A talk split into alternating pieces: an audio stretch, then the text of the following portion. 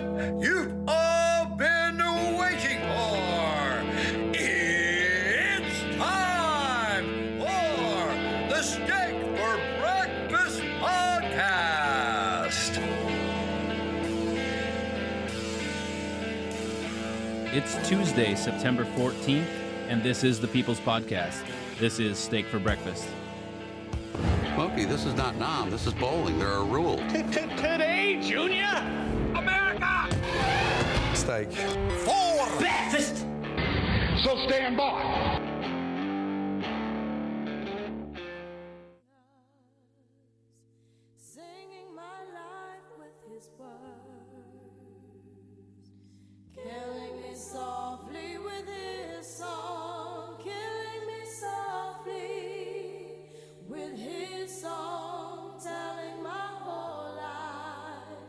This episode of the podcast is brought to you, as always, by Man Rubs. You can find them at manrubs.com. They got rubs, barbecue tools, blow torches, t shirts, and everything you could possibly need to make barbecue great again. Uh, use the code STEAK15 for 15% off everything in their store. Also brought to you by Stay Ready Gear. Uh, they have holsters, custom kydex, mag carriers, tourniquet carriers, all that on and off duty gear made out of that hot melted plastic that we love so much. Uh, they're on StayReadyGear.com and on Instagram, Stay Ready Gear USA. Use the code STEAK for 5% off everything in their store. I like it. Yep. You know what else I like? Guns. Close. You always jump the gun with guns. Some of the world's most technologically advanced in studio recording gear can be found at Odyssey at Odyssey.com. Whether you're podcasting like us, um, recording some beats like Lauryn Hill, or uh, just gaming, Odyssey's available online. They're on Facebook and Instagram as well. When you need that high quality sound quality to yell at little kids in game chat rooms. Xbox Live's chat room, early 2000s, can't beat it. Uh, you know what isn't high quality, but at the same time is being a mediocre medic. Right? Our friends over at mediocremedic.com have all the tactical gear extras you can use while trying to save lives, whether you do it at a top tier or mediocrely. They're at mediocremedic.com. They're on Instagram as well. Um, Noah alluded to it. It's always gun season. It's always on my mind. Yeah. Mike, West Coast Survival Arms. Been servicing Southern California for over a decade. He's got a five star rating and he's a licensed FFL. You can find him on his newly redesigned website at westcoastsurvivalarms.com, on Facebook Messenger, and at 619 870 6992. Last but definitely not least, the Patch Father, Mark Joe Friday, owner, operator, and CEO of Dumpbox and dumpbox.us. It's the home of the Zero Fucks Duck. If you don't know, you better ask somebody. Right? He's available on Instagram. He's on Facebook as well. Don't forget to check out all of our sponsors. More importantly, don't forget to follow Steak for Podcast Breakfast on Instagram. There you'll find a link tree to all of our accounts. Facebook coming soon, our backup accounts, Antoinette's accounts, Twitter, where to listen to the show, We're doing Facebook? and more. On that note, welcome. Episode 63, Steak for Breakfast Podcast. I'm Roan, joined always by Noah. What's happening? Antoinette will be with us in a bit. We've got Gabby Fox coming up. But before that, we have a very special treat for our audience today. He is a former Army captain, and he's currently serving again, this time on the front lines of the Stop the Steal movement. Mr. Seth Keshel, welcome to Steak for Breakfast. All right, thank you guys. Glad to be on. Thanks for coming. Yeah, really glad to have you. And, and as I previously mentioned when I was introducing you, thank you for your service to the country, both before and currently. You bet. I think that was probably what set me up to even have a current in this right now. Uh, Which, which is going to lead us into our first question. How did you get involved in the Stop the Steal movement? I have a very unique qualifier in that I called all 50 states accurately in 2016. Hmm.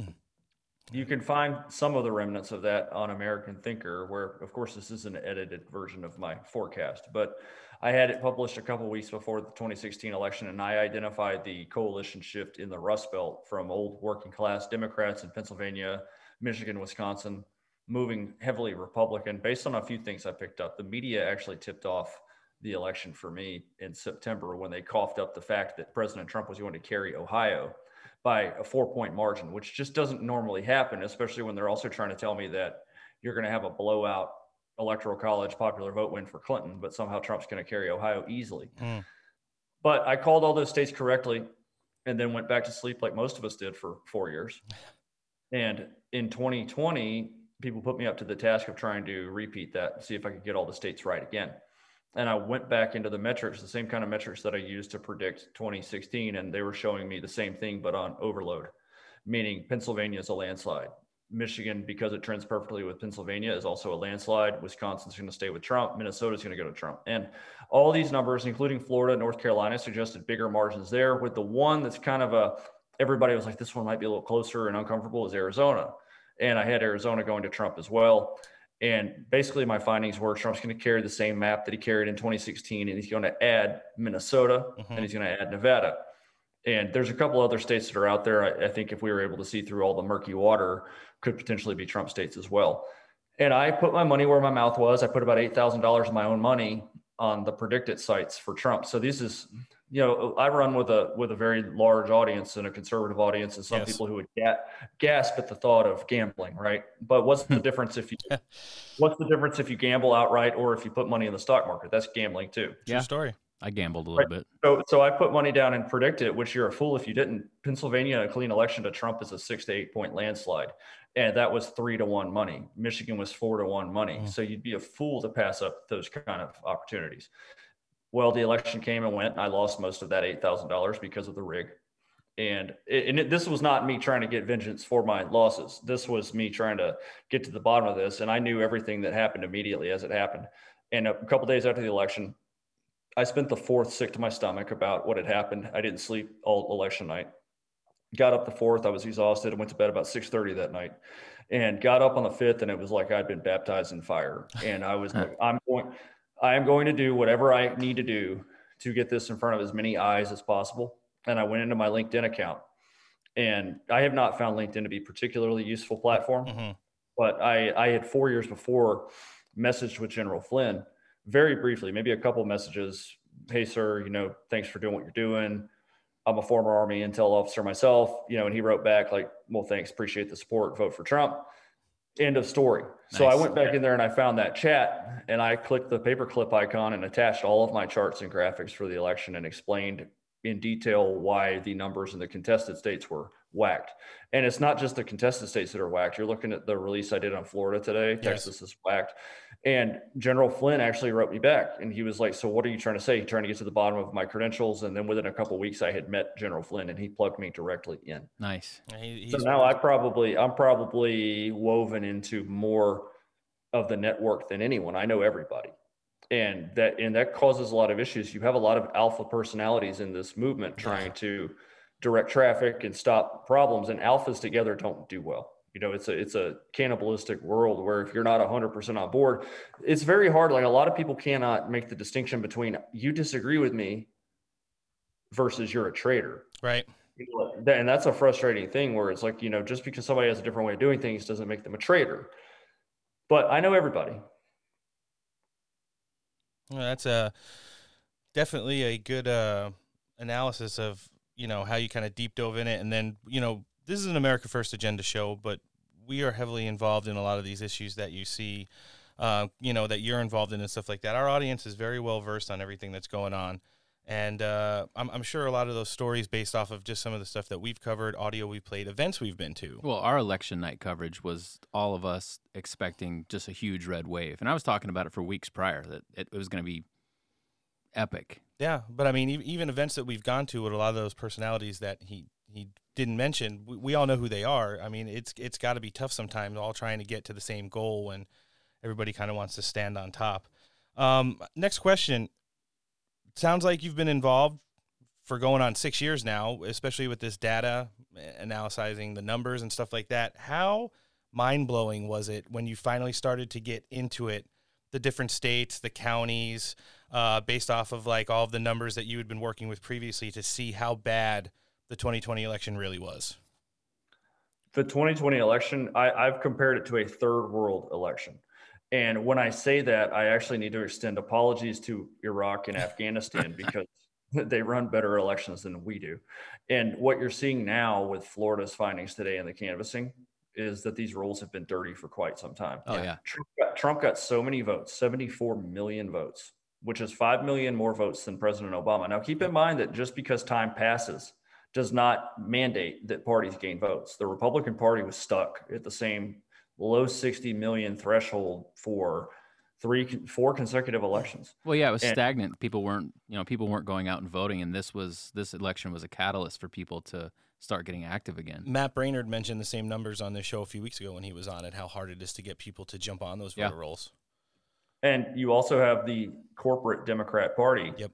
which had plateaued out in Obama's first term. So Obama was the high point of that party, 69 million, and he's down to 66 in his reelection, 65 and change. Mhm. And Clinton's at 66. So they're stuck in the mid 60s, two in a row. And now you're going to try and tell me that the same school of candidate, especially one that has zero support and enthusiasm, was the one that got 81 million on top of a 74 for the other. This is just not how they work. And this is why trends truly do matter. And trends in registration analysis speak to the layperson. And it's not overly complicated because I can show you like how this how this stuff works easily. But as to your question, Ron, the contested states were my focus in November, December when I was helping build the lawsuits. That would be the six Nevada, Yep. Arizona, Georgia, Pennsylvania, Michigan, and Wisconsin. And I made the case early on for Minnesota, Virginia to be part of this. But needless to say, there are only so much manpower, money, and resources to go around. And there were the six main contested states. And as I began to groom through the numbers, I saw a, a ton of states. There's only about 10 states that I would consider almost fully trended normal. Okay. The trend the trends registrations match out and most of them are right in the middle iowa south dakota north dakota and that's not to say there's not a couple counties that stand out to me where like in kansas kansas was mostly good to go except you see johnson county kansas sticking out like a sore thumb and guess what there's a big us house race there oklahoma county oklahoma big us house race there but there's another a bunch of states like that trump won texas and florida among them that are massively fraudulent. Texas has at least 700,000 excess Biden votes in it. And we've had an impossible time getting through to most of the senior leaders in Texas, with the exception of Ken Paxton. Right. Ken Paxton, our attorney general, he's on board, but he has limited power. His his scope of prosecuting voter fraud is literally to the individual, meaning one of you two guys cast two ballots and they're going to prosecute you. One vote, one person, and it's not even going to come off the certified vote total. Right.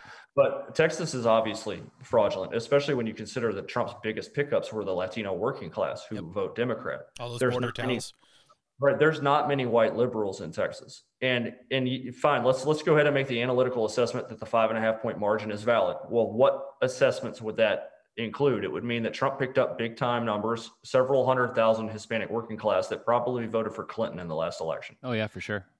And then I look out in the suburbs, the white center right Republican base of Texas, and Trump's vote totals are out of the world up there compared to the last three Republican campaigns McCain, Romney, and Trump 1.0.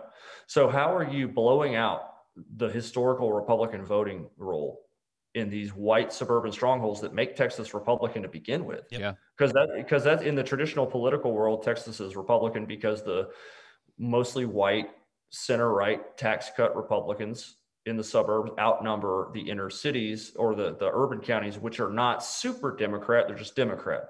So that's what, what Texas is 10 points Republican for. And Trump blew out all of his numbers in the traditional Republican base. And now we have a five and a half point margin. And Florida's the same way. Trump moved Florida to the right by a couple, by two and a half points, but you see massive, massive Biden growth, even though Trump's big gains with the Cubans and Venezuelans are noted and his vote with the white conservative counties is out of this, out of the world. And what we found today in the canvassing results is there appears to be well more than a million phantom votes cast in the 2020 election. Yeah, it's a lot of votes. Those are two. Those are two red states that are obvious, and then there's a bunch of blue states that are blue, blue, blue states, and they are some of them. I think probably might have gone to Trump in a clean election, like New Jersey, and also and the two I've had like kind of in the back of my mind is like my di- diagnosis was they're a lot closer than the certified total. That would be Washington and Oregon. Yep. And what you have driving up the votes in Washington and Oregon is is Antifa violence in Seattle and Portland. Oh yeah. Trump's vote numbers in the suburban counties around King County and Multnomah County are very high. His blowout numbers in the other parts of the state are very high. but we see massive growth on the Democrat column, which hasn't been there since Obama 08 in two states that are mostly progressive aligned, where a lot of third party vote happened in 2016 against Hillary. So you see those two states, and I'm beginning to wonder, based on the canvass findings from Maricopa County, where lost and discarded ballots were a key finding, if Trump might have been able to carry those states in the Pacific Northwest. We're still thinking that California was a lot more red than than it's been in the past. I mean, California have- was always just a lost cause in general, but You have a telltale sign that California is not 30 points Democrat going Yeah. on right now. And that's the fraud happening in California in the San Fernando Valley, where Republicans are showing up to vote Yep. and they've been told that they already cast a vote by mail. And you would not need to employ such tricks if your state was a 30 point Democrat stronghold. Yep. Oh, that's I am not a red California person, but it's definitely not 30 points. I'll tell you that. yeah, no, we didn't think it was actually going to like flip completely, but we definitely think it's You can't call it at four o'clock in the afternoon on election day anymore. it's a little bit bloodier than you thought. So you, you mentioned Arizona. Let's jump to that. You guys released a lot of that uh, the canvass information last week. Uh, that was some some awesome stuff to see and some huge numbers. Um, we know the results from Maricopa aren't all the way out yet. W- what are your feelings on when those finally do get released, which we hope are soon? Do you think that's going to do to the whole demographic of what's going going on? Because I want to segue real quick before you know we wrap with you just briefly on Pennsylvania and Georgia, which I I think both of those states have had their toes on the line for a long time, and it's like every time they get to a hearing, every time they get to a judge's ruling, you know, we have two more hard dates this week, one in each state, Georgia and Pennsylvania. I, I really think that they're waiting to just feel a little bit better about it, not trying to be scrutinized as much and, you know, conspiracy theoried as much, even though it has nothing to do with it and it's not the truth. I just think that's the way that those state senates feel based off of what's going to come out in, in Maricopa. How do you feel the Maricopa results finally when they're released? How, how groundbreaking is this going to be to the overall narrative of, uh, you know, the media trying to say that rigged and stolen, the big lies, the unreturned diamonds is just a fake narrative. Wendy Rogers has been out and about a little bit on social media here lately, suggesting that it's going to come out very soon. Yes. Maybe I think it's going to be released in several different volumes. Mhm. That appears to possibly be on tap for next week for the start, because there there's been a number of things that have delayed the audit. I, I try to encourage everybody not to immediately jump to a conspiracy, but you know there's new information that comes in. There's a holdup about the routers as an issue, and obviously there's adjudicating 2.1 million ballots Which and what they're massive. Right, it's a lot. So this is the third largest county by population in the United States by voting size. So you have a, a huge task at hand. So I do not know the final contents of the audit report. I helped analyze the canvass findings, but I myself did not participate in the canvassing. Mhm. It is very clear that the canvass findings are widespread fraud. You can go out there and find, and, th- and by the way, for anybody on your audience, I hope that you have some people that are kind of on the fence listening in, but this is not a Republican Trump Biden McSally Kelly diagnosis here. This is there's 174,000 ballots that appear to be lost or discarded or swapped out in some way, shape, or form, and that includes ballots for every candidate Yeah. in every party. So this is uh, the point. Of, the point of it is, should you move towards a decertification of election, it's not. Oh, actually, Trump should have had this many votes and Biden this many. It should be this election is not certifiable in its current form for any party. That's In fact, if you saw the War Room episode, I showed 12 races in the county. Yep. We broke part of it down on here. Nine of them were won by Republicans. And these are numbers that are, some of them are well under 1%, some of them are down to the hundreds of votes. Yeah, no, it definitely makes sense.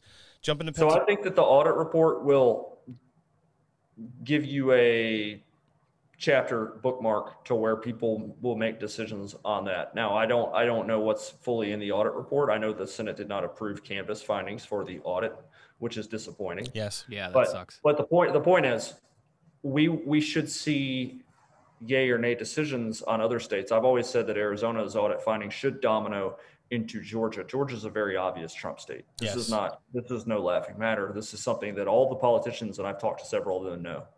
But the problem is you have the RINO Republican Party, which is the greatest enemy to patriots in this country, Yeah. but bar none. And they obstruct and they put patriots on committees that don't really get a whole lot done and they really just kind of want to move on down the road and keep business as usual. So that is the biggest issue that we have, and it's because we haven't paid attention to this for decades. Yeah, and, and we've allowed those Democratic voter integrity groups, in addition to something that I think Bobby Piton mentioned two shows ago those Democrat, well, they're registered voters for kids or people that essentially will never vote, which is how they clean the voter rolls with fresh people that have they're actual humans. Yeah, they mix it up. They, just don't participate generally in elections, so you can sneak in.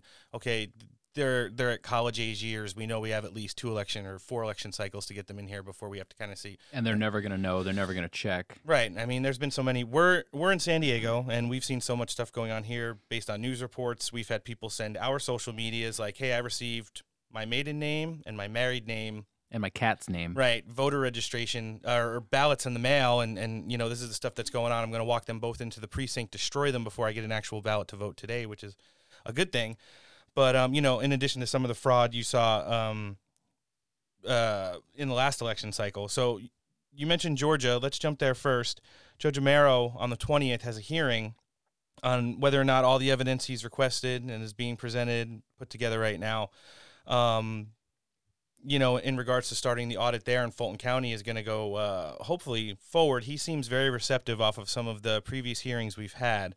Um, what do you think is going to go? Uh, you know, that's that's a Stacey uh, Abrams stronghold down there, and uh, you know they're going to be fighting tooth and nail. They've already you know filed so many lawsuits to kind of slow up this whole process. What do you think is, is going to start happening once we see uh, Georgia get the ball rolling?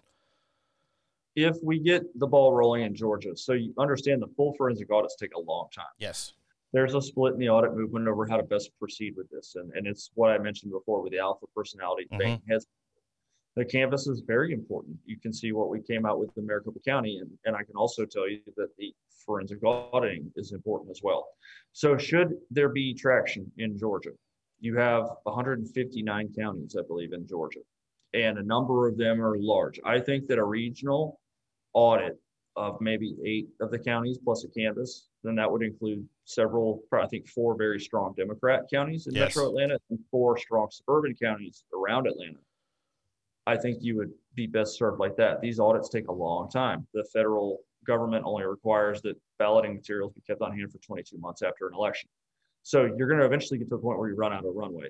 But the and it's a this is a mess. And I tell people, everybody, everywhere, all the time, that this is an unprecedented situation. So it is very normal and natural to not know how this resolves or how how things are going to shake out, and that's okay. We are on top of, of thousands of years of formerly unprecedented things. So one day there will be a precedent for this time we're living through. We just don't really know how that shakes out. But if we stop, if we stop looking for the truth of 2020, you have to look for the truth of 2020 and build for the future. Yeah. And it's 100% worth it. Uh, it's it's excellent point right there. Um, Pennsylvania, last place I want to touch on with you. You know, Doug Mastriano, great patriot, also a veteran, did a lot of stuff going around with Wendy Rogers. He's been very vocal on on what he wanted to happen, and what hopefully will still happen. He's out. We all know the situation that went down there with that. We broke it down uh, on our program a couple weeks ago when it happened. Now you have John Corman in there. Uh, a lot of people a little bit skeptical about, you know, how far he's willing to go in Pennsylvania and what the reasons are behind that. And a lot of it is politics.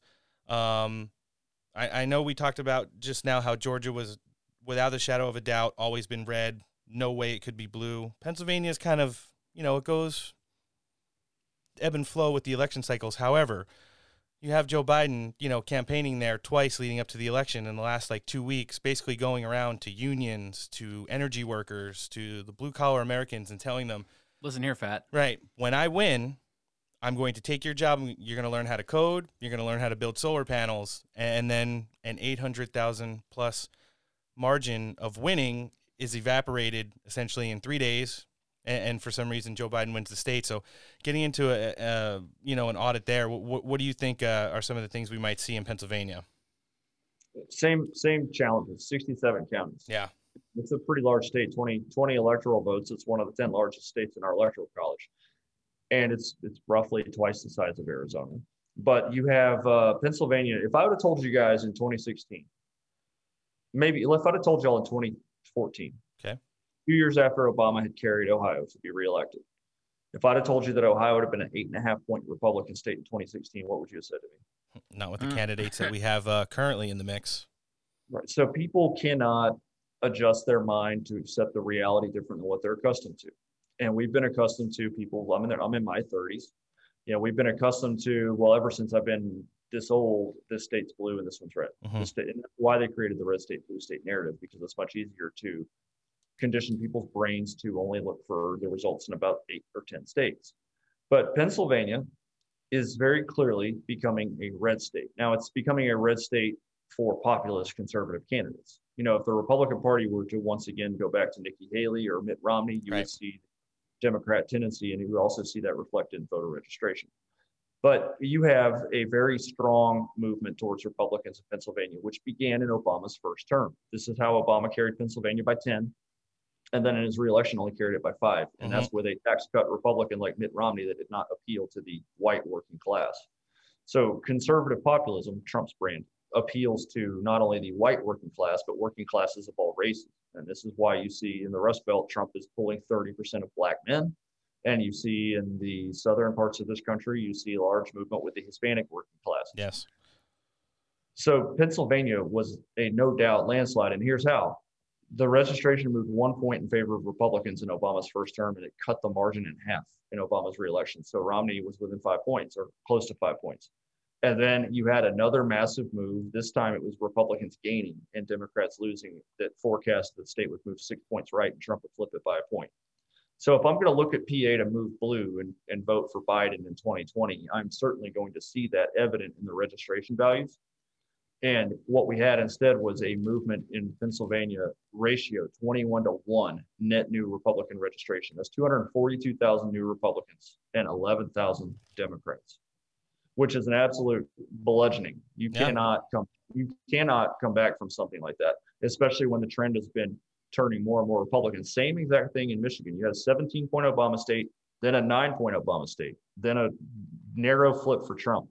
So there's there's uh, eight points and then nine and a half points. And now it's continuing on, and you can see it with the Trump vote growth and the voter registration in PA that Michigan's the same as PA. Same exact voter profiles as Ohio, too. Pennsylvania was very clearly a Trump state. I would estimate in the magnitude of 400,000 votes.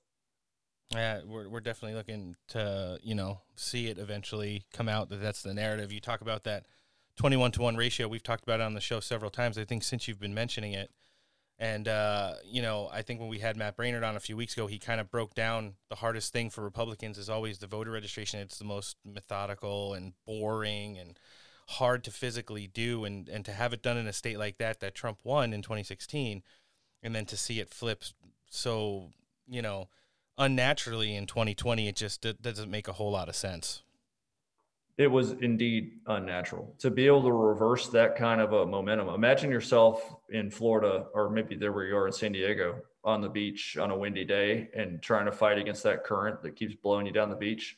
I mean, I'm 200 plus pounds, and the sometimes the current will just grab me and move me like a baby. Yeah.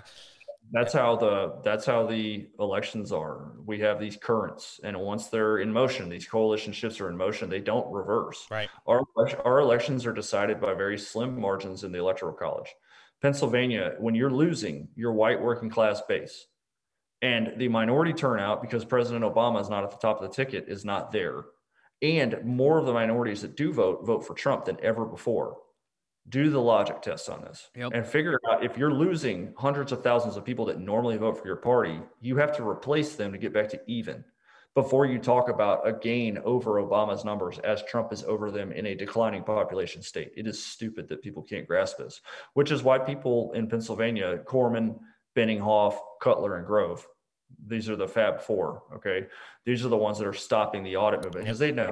They know fully what I know. They play dumb and act like they don't know it, but they they've campaigned on it. They've they've known about this shift, and the shift towards Republicans in PA is not because of their brand of republicanism it's because of the conservative populist brand of it Yep. and as soon as they fail to produce that then pennsylvania will go back to being a traditional working man democrat state as long as the party is somewhat palatable to that demographic yeah it's uh couldn't couldn't be more truthful than what you just said listen before we cut with you we're going to link your twitter in our show description but besides that do you have any websites that people can follow you telegram anything that you want to give out to our audience we have a pretty interactive listenership and uh, you know a lot of people that want to either stay in the know or help out any way they can so why don't you let us know where else we could follow you Sure. Well, I do have Twitter. It's at skeshel. I usually use that to trade barbs with the left. I don't put much of my analysis on there anymore.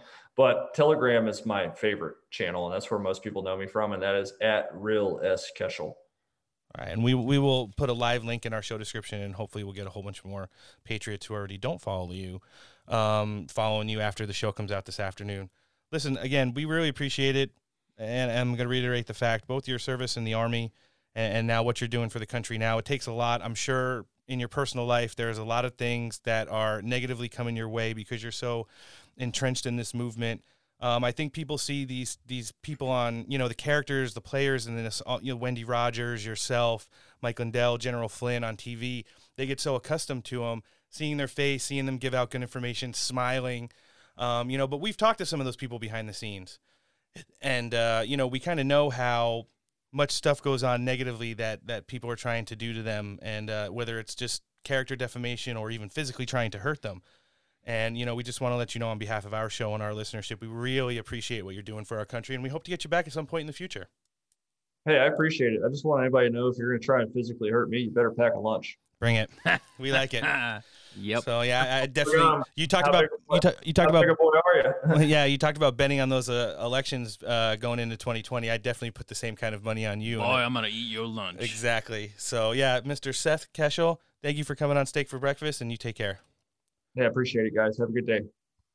So what do you think? He was kind of the real deal. Yeah, I dig it. I like him. you know, sticking on the same thread and and like I'm going to mention when we bring Gabby on in a few minutes, we're not going to do our stop the steal seg- segment today because we just did stop the steal with one of the stop the stealers.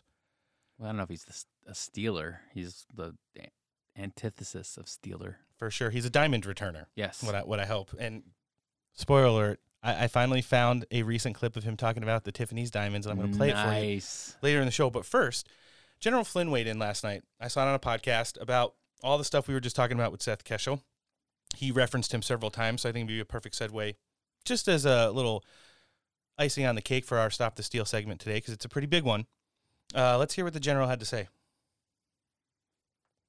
Well, there's no way in the world that 80 million people voted for for the the, the administration that's currently uh, occupying the White House. So no way. Welcome into the show. It's our first appearance.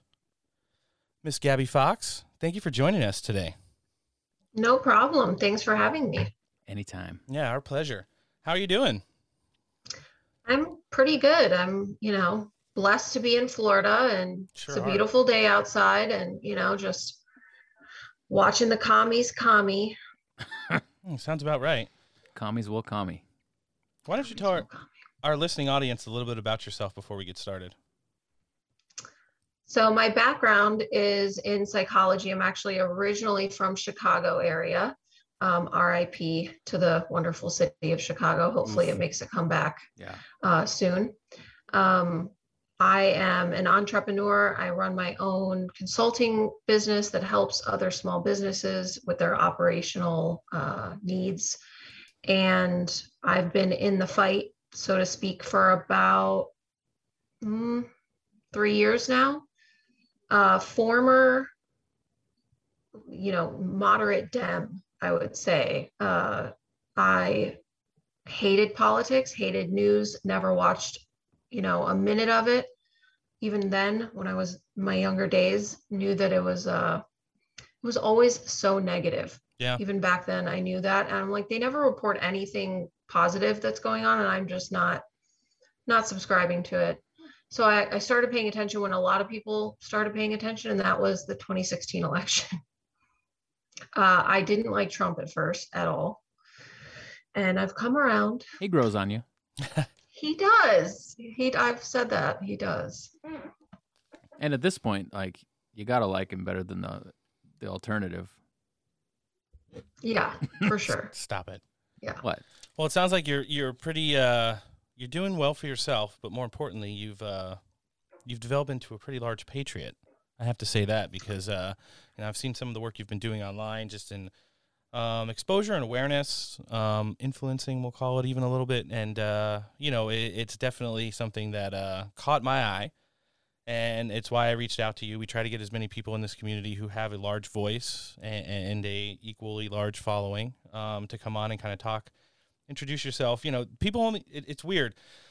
You know, all these people come on our show, whether they be politicians, you know, political figures in the uh, mix right now, or or just people you know who are online doing a lot of the frontline legwork, like ourselves, like you, and uh, you only see them on their accounts. You, you want to get to know them more. You want to hear what their opinions really are about, and uh, it's it's better than like a thirty second clip on Instagram or Twitter, or, or being in a Telegram where you get like all the op eds. You actually get to hear their voice and interact with us. Hopefully, people in the community kind of see it as as you're interacting with them as well. So Yeah, a little personal a personal touch is always good. You know, when you can you can look at somebody's account and man, it's a lot of memes. That's pretty good. And then you actually talk to them and you're like, oh, okay, so there's there's a person there's behind part those B besides that. Yeah. Yeah. So yeah, we hope you kind I've noticed I'm one of the few, uh, not the few, but uh, the few that definitely crosses the safety line in far as what I post that will actually put my face out there. You Yeah. know, there's a lot of big risk. um, people on the front lines that try to keep their accounts anonymous and you know their faces and their identity out of it. Um, That's us. but Yeah. I'm a real person and I, you know, my concerns are real, you know, um, being afraid for and concerned about the future generations should be something that we should unapo- unapologetically, um, you know, fight for. Yeah, that's not a that's not a red or blue thing. That's just Yeah. we got to save ourselves somehow. Yeah, and and we're doing the best job we can at uh, attempting to do that. Um, all right, let's jump right into the news. We're gonna go back. We're gonna paint a little bit of a picture leading up to today.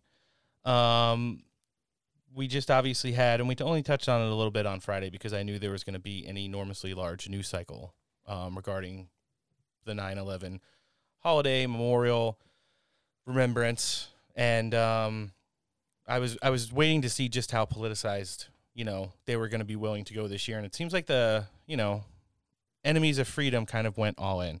Right? Um, going into the weekend, Trump jumped on with their first interview with the Gateway Pundit. It, it was pretty good. Um, Trump had a really big weekend. He, he was probably one of the, the major winners of the 9 11's remembrance. But um, he referenced something that we talk about and joke about on the show, but it's a clip that's been eluding us for a long time, and it's the stolen diamonds. Yes. So it's one of Noah's favorites. I pulled it, and just kind of start starting the narrative going into the weekend. Let's hear about how you know, Trump referenced that in regards to the 2020 election on Friday with the Gateway Pundit.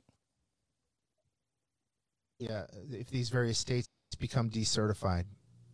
Any any thoughts? Well, it's going to be interesting. I mean, you know, when you rob uh, the store of its diamonds, I always say Tiffany, and you rob Tiffany of its diamonds and you get caught, you're supposed to return them. Uh, got to, among other things, right? But you have to return.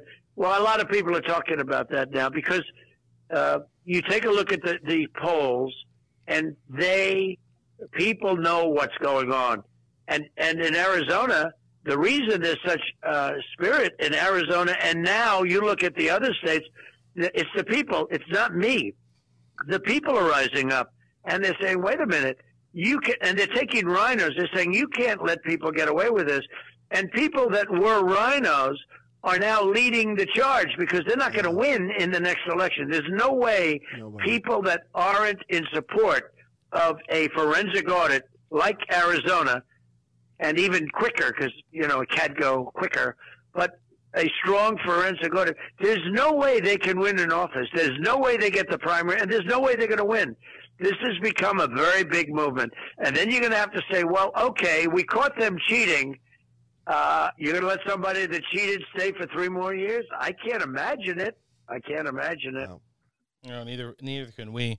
And he is, of course, talking about the Stop the Steal movement. Um, we'll take our first poll. It's early. Gabby, before we jump into it with, with some commentary, 2020 presidential election. We usually have three choices you could pick from. Um, it's rigged and stolen, crime of the century, or unreturned diamonds. Which one do you feel uh, best fits you? What was the second? Uh, it's crime of the century, rigged and stolen, or unreturned diamonds, as Donald Trump just referenced with uh, Jim Hoft on Friday. Um, I would say, I would say rigged and stolen. the election was rigged and stolen. It was a disgraceful election. Excellent choice. Correct. Yeah, excellent choice. So yeah, we, we kind of feel we're in the same narrative. I'm usually all of the above. I always pick D. And uh I like Crime of the Century too, though. I'm not gonna lie to you. that's Crime of the century. Yeah. OAN runs with that one. I think know, that'd be a good T-shirt. Yeah. Crime of the Century. that's it. You know why I don't like crime of the century? Why? Because, you know, one of Trump's biggest um sort of pressure points that that he worked on in his administration was child trafficking or Mhm, human right. trafficking. And to me, that whole ring of ill, you know, it it obviously goes beyond the elites, but the elites yeah, that's plus that's that's a lot. bigger. um that's that's the crime of the century to me is that they've been getting away with this for probably a century All right, I'm back to rigged and stolen. Nice. Well, that that's pretty interesting that that she mentioned that because when you talk about one of the uh, centerpieces of that narrative, in a, in a way that I'm trying to shape how we were going into the 9/11 Memorial Holiday on Saturday, Hillary Clinton jumped on cable news networks to kind of give a little bit of insight onto how they were going to shape the narrative going into 9/11, and uh, it, it's a disgusting shame and a disgrace that they that they're still harping on this stuff. Um, but they they are using the narrative and and kind of went in all in on referring to the people who were involved in the 9/11 attacks and other attacks on the United States to the people who protested outside the Capitol on January 6th. And as we'll learn in a couple minutes, that she wasn't the only one that was going to try and carry that narrative through the weekend disgustingly. So let's hear what uh, Kill Dog had to say. Kill dog. Yeah. have a new home here on Times Square, and as thrilled as I am to be here, I admit I'm a little nervous sometimes. I, I'm looking around more than I normally do. And I think a lot of Americans are concerned about a threat risk here in the United States because of our withdrawal from Afghanistan. Do you share those concerns? I think you always have to be uh, vigilant, Gail, and, and certainly that unfortunately comes with uh, living in the world as we know it today. But actually, I am more concerned about internal threats. Uh, we always have to be aware of and protect against external threats. But what really is uh, tearing our country apart and threatening our democracy is what we saw on January 6th. And I unfortunately have seen so much of that kind of continuing divisiveness and hatred and ideological uh, attitudes about our democracy, about each other. So, yes, we have to be constantly aware of potential uh, damage, attacks, threats from outside. But I think every American, uh, regardless of where you stand on the political spectrum, uh, should be as worried, if not more, right now about what we're doing to ourselves. You know, we can take anything, we can we can overcome anything, we can come back from anything if we're if we're united. But if we are going to continue to uh, hate each other, uh, scapegoat each other, uh, try to undermine each other, go after our institutions, our, our voting system, uh, yeah, then we are putting ourselves at great risk. And that's what keeps me up at night these days. Yeah, you. So they started off that. I don't know if you guys caught it, just where the clip picks up. The host that had Hillary on was saying that, you know, she had just moved to an apartment in Times Square and, and she finds herself, not because of the outrageous and skyrocketing crime numbers in New York, but because of white nationalism. She finds herself looking over her shoulders a lot more Oh no. lately when she walks down the street, which kind of led into. oh i thought she said it was because of the afghan withdrawal Yeah, but it's the response from the Afghan withdrawal, which Hillary Clinton kind of painted as insurrectionists are the ones that are Mhm. causing all the division in our country, whether they're talking about election integrity or moves that the military makes and references to um, federally mandated vaccine mandates and stuff like that. Yeah, so it was it was kind of something that she kind of led into, and, and I thought it was very disturbing. It, it's disgusting and it's extremely inappropriate for, you know, what's going on right now, especially around the 9/11 holiday. Uh, let's talk about that a little bit before we kind of get into day of event. So there's been a lot of information that's come out over the last two weeks regarding 9/11. Um, we found through some recently uh, released documents that kind of like the same thing that happened on January 6th, the same thing that happened with the uh, Governor Whitner Whitmer kidnapping plot.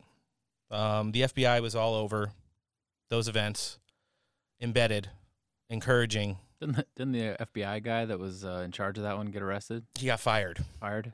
Yeah, the one and Noah's talking about the Governor Whitmer in, investigation. Uh, that he Mhm. basically set those guys up to do, you know, b- basically gave them all the tools and then said, "Go do it," and then tried to stop them and said, "Oh, look what they're doing." You know, it, it's kind of so funny. Several of the hijackers from from 9/11 apparently stayed with FBI informants. That's been leaked. That's awkward. In addition to some of the scrubbing that our own government did, um, trying to erase the uh, footprint that connects Saudi Arabia to some of those people in the United States, and uh, tried to absolve the CIA of issuing a lot of those uh, visas to those people at the direction of Robert Mueller, which is another large character involved in all this, which which doesn't seem to get into the mainstream media. Stand up guy. Yeah, we've also had some No? video, video re-released um, where we only had saw still shots. Still baffling to me. Washington D.C. is probably one of the most surveilled cities in the universe. Cameras everywhere But meanwhile, there's no footage available. of anything yeah. except something that looks like a van, a white blob, something hitting the Pentagon on 9/11. Yeah, it was real low. I, I find it hard to believe. 767? that A 767 is. I mean, there there would be touchdown points like for the the landing gear. You would essentially have to land and roll into it. Yeah, or you'd be skipping like a stone across a lake. Now you're talking about also the the images that have shown of the aftermath before they covered it and eventually demolished it that show something that doesn't represent uh, a plane that had a wingspan of over 120 feet. Yeah, and then no debris that's smaller than or larger than something you could pick up with your hands. A wheel, Yeah. a fraction of a turbine. Um, everybody's got a different narrative on it. There's also those videos that have, have been circulating online, ones that don't show planes hitting the building, ones that show slow motion or still by still shots of the planes hitting the building, whether or not it was a plane, a missile, a drone. you just don't see things consistent with a passenger plane hitting the building. Uh, there, there's a lot of evidence that leads to that. Regardless of what your narrative is, a lot of people, especially first responders, died on that day. Um, you know, responding to that. Um, I put out my feelings online on 9/11. I said, you know, it was it was one of the most overt times in, in recent memory that the deep state and the cabal collaborated to bring their war to the people of the United States physically, and that's just how I feel about it. Um, Gabby, before we start touching on some of the things that happened on 9/11 this year, what are your feelings on what happened just in general regarding? I mean, at the end of the day, even if you go to look at the the actual black and white 9/11 Commission report, at the very least, the government put out saying that they can't explain what happened to Building Seven. There's no scientific explanation for it, and that's in the 9/11 Commission report. It would be the first time in history that a freestanding building would just free fall drop from fire, because those are built to withstand. Planes thi- hitting them? Yeah, I was trying not to use that one, but yeah. So, the first thing that I always preface before I even touch on this topic Go ahead. is I don't understand why people get upset at people trying to figure out why things don't add up from that day because it doesn't take away the fact that Americans died. Right. It doesn't take away the fact that there was an attack on Americans and it should not be tolerated and people should absolutely be upset about it. Yeah. But I would think people that lost a loved one or knew someone that, you know, perished in that disaster would want to know if there was some shenanigans going on to say the least. and some collusion going on between foreign nationals that may that definitely want to do us harm and our own government and the fact that people get so upset even you know when people even want to discuss it um, doesn't really make sense to me.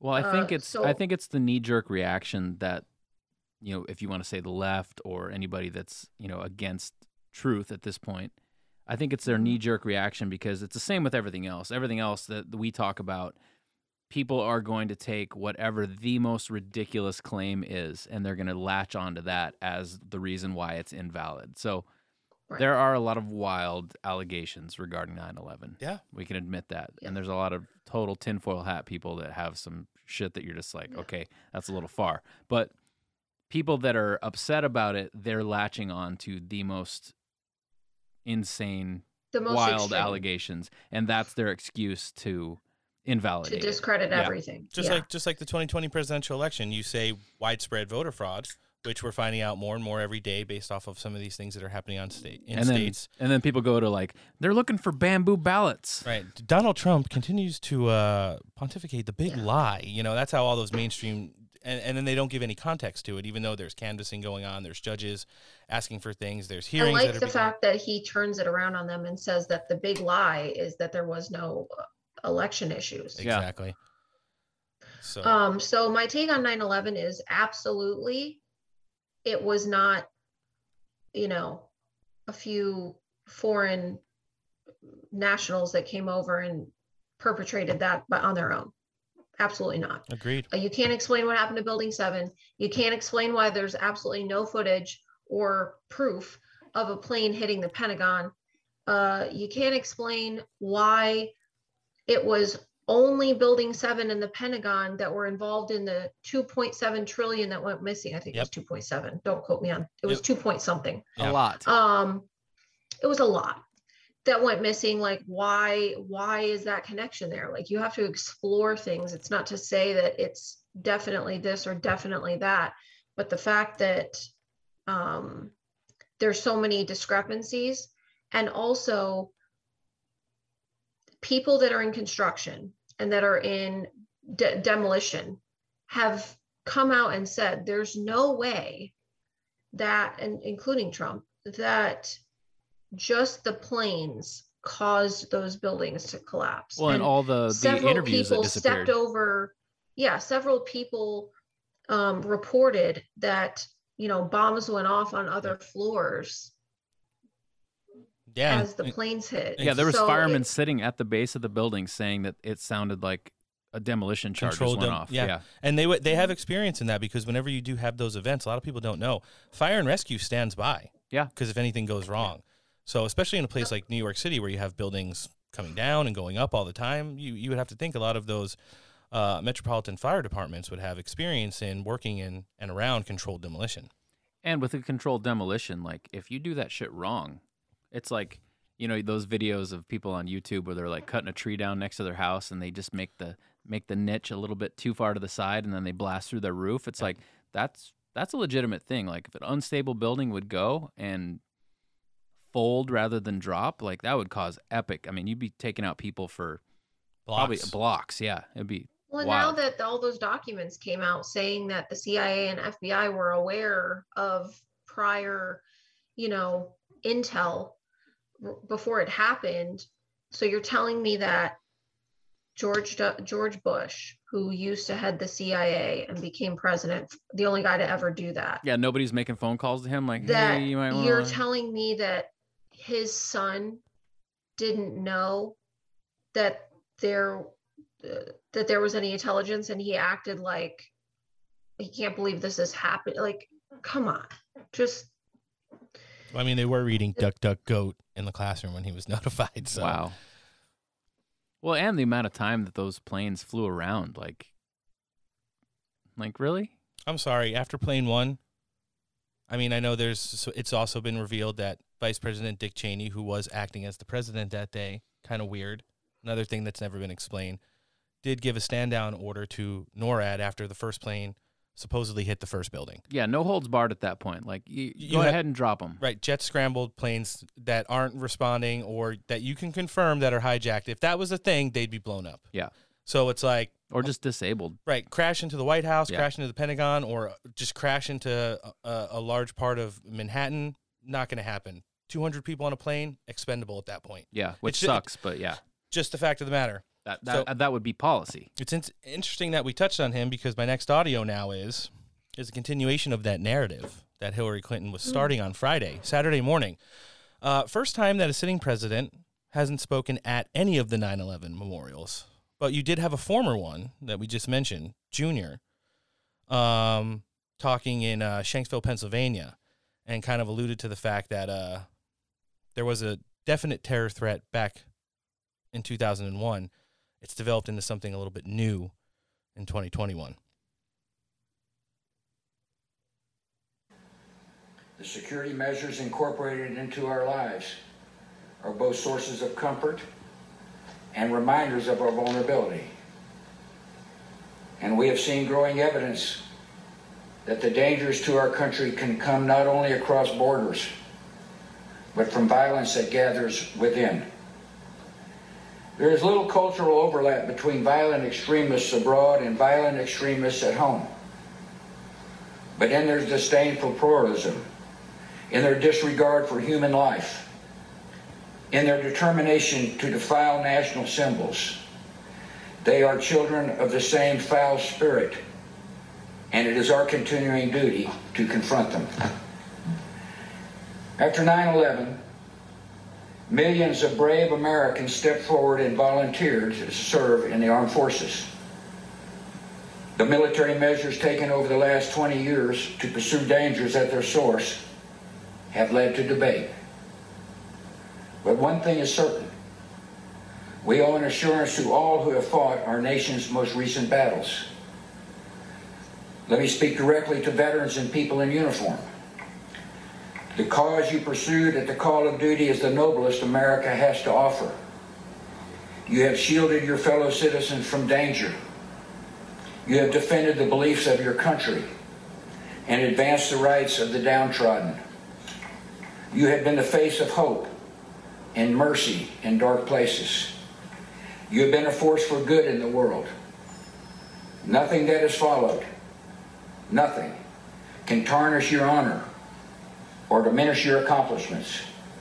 To you and to the honored dead, our country is forever grateful. So that's what you got instead of basements there. Um, pretty interesting to see. You know, they won't specifically say it, but you, you know who he's talking about now. If you, if you don't believe in the decisions that the administration are making or mandates that come from the NIH and the CDC, trash. Um, or if you believe that the election was rigged and stolen, you are now the new face of terrorism. So I, I, I thought it was absolutely disgusting way to uh, kind of jump into the narrative of, I mean, the, of the weekend. I've never been a terrorist before. You haven't? No, I don't think so. Well, that's good to hear. Me either. Yeah, it's kind of a bummer. Didn't really want that label. Yeah, I'm, If that's what if that's what it means to be a terrorist these days, I'll take it. Yeah. Yeah, I mean it's it's not it's not a terrible thing. It's it's it's a thing. But uh, you know, i it's it's just funny that's for as important as a holiday and and mem- mem- remembrance that that is. They decided to uh you know, kind of take that narrative going in. That's how they were going to spend it in addition to and we're going to get into it in a minute.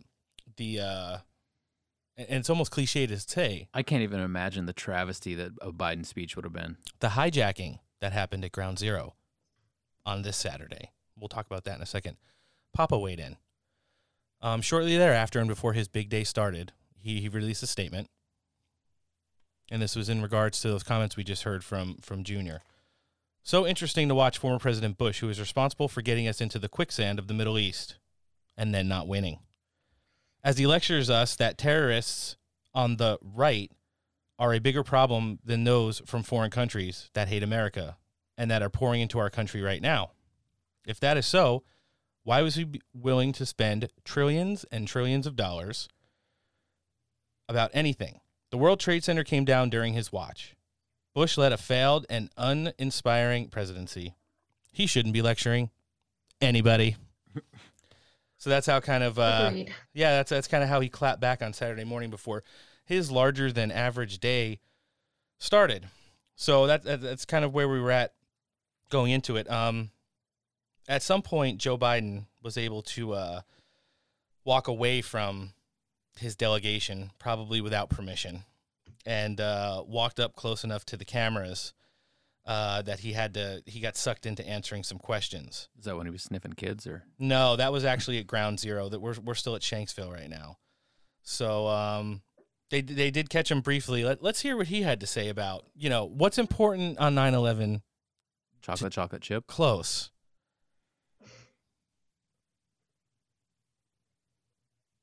Idea that, you know, well, you know, what, what do you want to do with Biden? I want to box him. I you know, I should be so lucky. You know what I mean? But it is the, the, the kinds of things, or, you know, stuff that is coming out of Florida, stuff that's coming out of, you know, Robert E. Lee had been in Afghanistan. You're the one. Huh? No, anyway. I don't, Anyway. Yeah, that that, that that's literally. First of all, he he he started bitching.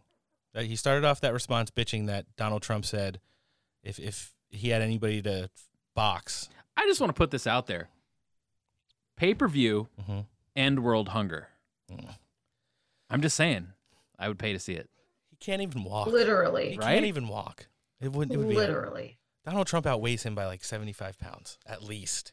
Can you Even imagine? though he's lost weight. Yeah. Can you imagine like one of his handlers? Like, I, all I'm seeing in my head is the mother at the the giant mall of America that lost track of her child, and she's like, "Oh shit, where's my kid?" That's probably exactly what they said Oh, before. my- They're like, did he just say if Robert Robert E. Lee was in Afghanistan, we probably would have won? the only thing he didn't mention was ice cream. Oh.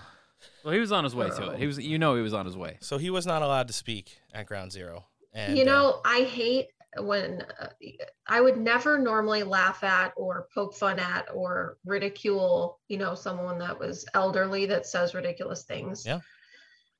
But seeing as it's Biden and he is a predator um, Yes. and just an overall piece of shit. Well, it's it's not it's not us that are committing elder abuse. It's it's them for Yeah, just- putting him in the situation. Oh yeah. So his wife sure. is like his wife is by the way his wife before he came out with his new mandates right. um, that no one's going to enforce um, his wife wanted to go uh, according to jack Posobiec and his insider his white house insider his wife wanted to go full australia on Yep. us Yep.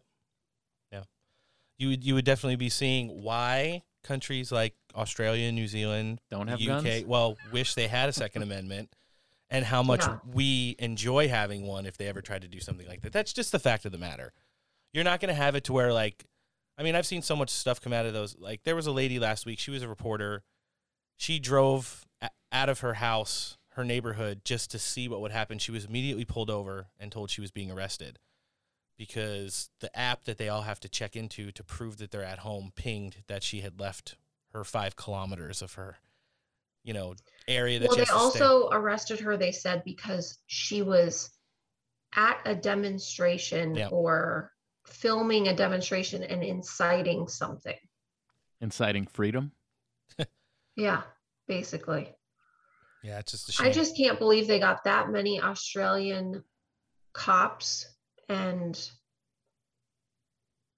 like guards to to go along with this. Like it, Well, I can't believe people. I people don't know. are I, I feel like we have a lot this. more cops in this country that would not Yeah. at all go go go along with something like that. No, you're absolutely right. I, I mean, we've seen videos of it already where there's share. You know, they'll put out some even here in California. Well, in high visibility, law enforcement leaders and upper echelon brass are saying, no. yeah, they're just like, yeah, we're not going to do that. Yeah, Like, no, sheriffs will just come out. I'm I'm speaking on behalf of the entire agency. We're not doing that. Yeah. So I mean, we we literally have citizens to protect, lives to save. We're not worrying about who's wearing a fucking mask at the beach while you're tanning in a bikini. You know, it just doesn't make any sense. Yeah. We, we've seen some instances of it across the country, but those are the really big And but virtue signal. that being said, you know, devil's advocate, there are a lot of videos of law enforcement going above and beyond mm-hmm. In a bad way Yep. about that kind of stuff. Like the the guy that was like paddleboarding in Newport Uh, Beach. that's the or one I'm referencing right Like, now. That is idiotic. Yeah, that's like the general Milley of local law enforcement, right? Yeah, now. exactly. So looking for white rage. and God, I trying to- hate that guy. Trying to figure out. Speaking of Milley, he's in the news today. Saw it. Yeah. What color eyeshadow is he wearing? Mhm. It looks like uh, some people are ready to flip on him with some with some hot leaked audio. Let's go. Yeah. We'll, we'll- we'll get into that during our uh, Afghanistan hearing segment. So Donald Trump, off the heels of all that crap, started his big day. Now let's remember last month. Now, embarrassingly res- resignationed governor Nipple Rings Cuomo resigned. Put out a statement saying at one of his pressers, if Donald Trump ever decides to come back to New York City, he's going to need, and I'm quoting now, an army around him to be able to walk down the streets. Eat the sausage. Right. So after after the ground zero ceremony, which was the first time in 19 years that some of the actual heroes from that day, and I'm talking about survived first responders, Rudy Giuliani, Bernard Kerik, were not front and center, but instead replaced with Barry and Mike Obama, Mm. a Hillary Clinton body double, Joe and Mrs. Biden, and the Bushes, amongst others. Kind of as a, oh, and AOC and Nancy Pelosi. Don't forget them; they were there too.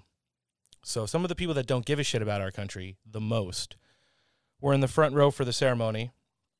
Uh, Photo op Yeah, as for a photo with the op masks on. Garbage. with the with the mask on when they were filming. We do have we've we've all seen the leaked video of five minutes before when nobody has masks on and they're all Yeah. talking face to face. Yeah. I mean, there was some masks on, but not enough to on the high uh, high level uh, Oh, yeah. people. Yeah. So Donald Trump. And I just wonder, like, has anyone ever, you know, you know, showed that photo or or posted that photo to one of the, you know, the leftist cheerleader profiles and just said, "What do you think about this?" Well, they completely ignore anything. It's just like anything in the news cycle that makes the administration look bad is completely wiped from the internet, completely ignored. And even if you hold your phone up to somebody's face and say, "Look at this picture," they'll rationalize it somehow. Like Nancy Somehow. Pelosi getting her hair. She has to get her hair done. She she has to go back and get ice cream. Uh, Gavin Newsom has to eat at his. It's his restaurant. Why wouldn't he eat there? With twenty people and no social distancing, while everybody else is locked down. Why wouldn't he go on vacation to Montana, and Hawaii and Cancun? If I'm putting people at risk by not wearing a mask, Why wouldn't his kids go to school without masks on and not closed? Why wouldn't they? Oh, yeah, exactly. Most importantly, though, Donald Trump did make his triumphant return back to New York, minus the army. He didn't have an army? Well, he had an army of supporters. and everything was fine. And he did speak several times during that visit to New York. And he met with the people that actually it was for the first responders. Could you hear the nipple rings jingling in the background? Of Cuomo? Yeah. Who knows where he is right now? But interestingly enough, he made a visit. Made a very he he made a very fake statement Trump? about uh, Cuomo did. Oh, oh, he makes a lot of those. Mhm. Um. Oh, Antoinette just joined us. Oh, hey. Hello, guys. Hi. Can't see you yet. Hi, I've been following her for a long time. Yeah, Well, well, there- we've been there waiting for her to join for a little while. There she is. Yeah, a lot of uh, power outages in Vegas right now. Yeah. I'm gonna say she's She still. might be she might be frozen. No, she's just thinking. Anyways, Donald Trump made a visit to the 17th precinct. Ooh. Yeah, to talk to some New York firefighters and policemen, first responders. And uh, believe it or not, didn't need an army to be pretty well received. Received? People were happy to see him. And, and he went out and talked about a few things. One of them being uh, what's happened in Afghanistan because of the strong correlation to, you know, 9 11 and, and such. Let's hear what he had to say when he visited some of the boys. That's worse than any stain we've ever had before. It's an embarrassment. Biden didn't even speak today. He went to all three places and he didn't speak. Hmm. I wonder why. I wonder why he didn't speak. Now think of it. No teleprompter. He went. No teleprompter. He went. No, he went to three places. All three places. He went to the Pentagon. Went to Pennsylvania. He came here, and he didn't speak. He can't finish Is that me in the what a background? shame. The election was rigged, and that's what we got. That's what we got. Listen, I want to thank everybody. Uh, you are incredible people. We love you. We always will. And a lot of things interesting happening. Uh, they are, you know, they're only good at doing bad things, in my opinion. If they fought the war the way they fought the election, where they stole it. I don't even say stole it, they rigged it. But the ago. war the way you wouldn't have had a war. You would have had the thing, they would have been apologizing 20 years ago. But they didn't do that. They don't do that. They only do bad stuff. You wonder whether or not they love our country. I love you. Thank you all very much. So you could see he was warmly received there, in addition to a lot of the uh, commentary that was coming from the boys in blue and the firefighters in regards to basements. So he can't finish a sentence. Um, there's no teleprompter. He's a mutt. Stuff like that. Uh, Trump will continue. He was asked, as he is everywhere, about what his plans are for the future. And we all know from listening to audio previously in this episode, he, he wants the diamonds returned. The diamonds. And that this shan't stand for the next three years. But, uh, you know, when people ask him about his plans for the future, he definitely has to give them an answer. So let's hear what he had to say about that. Spotlight's on me, I guess. Are you going to run again, Mr. President? Oh, that's a tough question. Actually, for me, it's an easy question. So, Okay. I mean, I know what I'm going to do, but we're not supposed to be talking about it yet from the standpoint of uh, campaign finance laws, which frankly are ridiculous. Okay, you want to know the truth, but we have to live with it. But I think you're going to be happy. Let me put it that way, okay? I think you're going to be very happy when I see what's going on. We had the greatest economy in the world. We did things that nobody thought even possible. Uh, everybody had the best jobs. We were even getting along with the other side. They were starting to come in and, and uh, you know, the radical left, I call them, but they couldn't compete with what we were doing. From jobs to regulations to we rebuilt the military. They gave 85 billion of it away, brand new Apache helicopters. Can you believe they gave them away? Why would you give them away? You fly them out. You take them out. And they had all the time in the world. We had everybody on hold. The Taliban was on hold. I dealt with the top guy, Abdul. And there was nothing he was going to be doing with us. Abdul. All of a sudden, we have a rigged election, and all of a sudden we we flee Afghanistan. Hmm. You know, that's why I'm saying, what timing? What horrible timing? The 20th anniversary. And I watched the speeches, and not one person spoke about the fact that three days ago we fled Afghanistan and we left Americans behind, and others too. And we left $85 billion worth of the best equipment ever made. Much of it that I bought, they left it behind. Why would they leave it behind? We could have stayed that's the there reason? for one month or three years. They weren't going to be able to do anything, but they left. And when they left, there was a vacuum. And then they came in and filled the vacuum. And whoever thought of this, a five year old would have said the military goes out last. And that's what they wanted. They couldn't believe they were leaving. So it was gross incompetence. And I hate to talk about it on this day, but people are saying, why aren't they talking about what the hell we did? So I think you're going to be very happy. Mr. President? Yes, please. a couple of good points that he made there. I didn't realize it the first time I cut that audio. Um, some of the things he said. What if we did leave a lot of the equipment there because it was because Trump rebuilt the military and, and purchased a lot of the things that were left there just out of spite? We've seen so much stuff out of spite. So many canceled EOs and new EOs in the first couple months of this occupying administration that we have right now. Um, I didn't think about it that way. yeah, ne- neither did But I. now I am. It's kind of interesting. That, that why wouldn't it make sense or not make sense? Because everything else they've been from the border to trade deals. Yeah, just everything they've done, right? and we've I've said this multiple times. Everything it just feels like it's out of spite. Like Yeah. we're gonna cancel this, like Operation Talon. There's no viable reason for or you the XL pipeline or the Paris Accords. You name it. Pretty Yeah, much so far. But specifically Operation Talon, there's Right, that's- no that's a big one. negative to that. There's all positive. Yeah. But it's like he did it. Right? So it's gone. It's gone. It was either intentional to get back at Trump or it was intentional to arm our enemies on purpose Yeah. so they can have a second 9-11 so that they can say oh we need martial law we need need to lock everyone down oh we're going to have to confiscate the assault weapons Well, yeah. it's more. We It's going to to- be more uh, difficult for them to manage the enemy when they because Have- they have want Apaches and well, no, they want to go back. They Right. want to go back. They need a never-ending war to th- continually throw money at the military-industrial complex. All that nonsense. Mhm. And now they've just made a much more viable enemy to combat. Yeah. It's going to be interesting to see moving forward um, on whether or not we get that and things like, you know, Oh, now, now we definitely need a new Patriot Act, but this time with masks. um, Rudy was out and about. Good old Rudy. Um, and he he kind of jumped on time per second poll. Steve Bannon's war room. Mm-hmm. Um, Gabby, we do a poll every week. It, it was based off of some uh, non-factual information that was leaked online Mm. sometime last year around Easter. Is Steve Bannon Q? Yes or no? I'm going to say no. Noah? I thought about it again. Mm-hmm. Still no. Oh, Antoinette. Did she freeze again? No. No. Anton- no? Oh, her mic goes off. Oh shit! Sorry. nope. Oh, okay. Gabby, No, are you sure? positive. On a scale of one to no, where are you? No. No.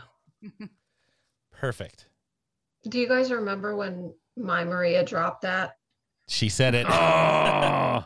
We've gone a long time without saying her name, but we've been trying not to yes, go there. that's where it was sourced. It- I'm not. Listen, I I don't have to dog anyone. Like literally, I don't. Don't worry, Um, we dog her all the time. There's no reason to do it, but um, it was really funny to see the reaction to it by people that obviously didn't agree with her, and then also the weird like, get your vax cards here thing. oh yeah, imagine Yeah. that. So that that, I that don't all think she thought. I don't think she thought through a lot of things she did. Oh, and and her whole like we're in a simulation. We're all computer bots. Uh, have you've never seen your neighbor bring in groceries?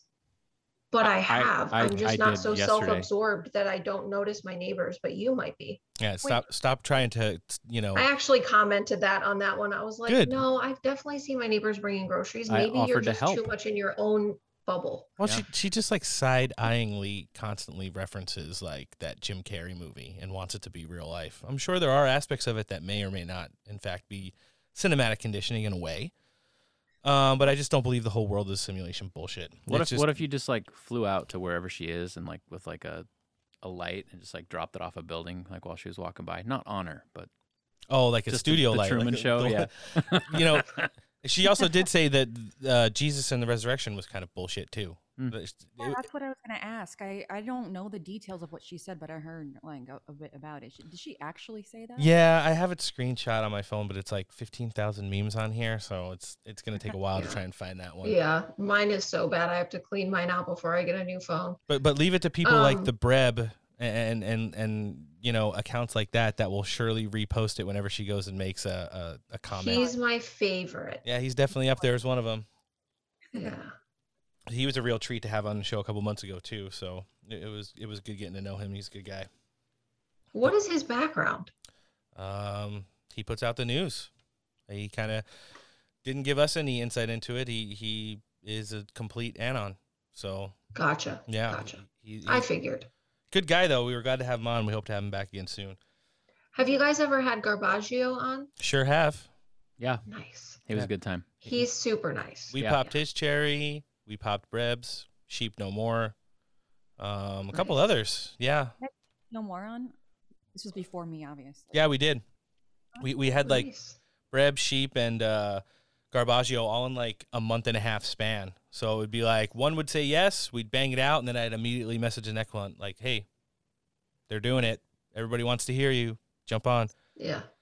So you know, and it's it's it's all different. Some of them, you know, did really well and was smooth. Some of them had um, a lot of colorful insight. Um, I think uh, probably Sheep has has probably the most experience. He's getting ready to start his own. He's going to be doing like a news show. Nice. He's completely read. Uh, he's gonna.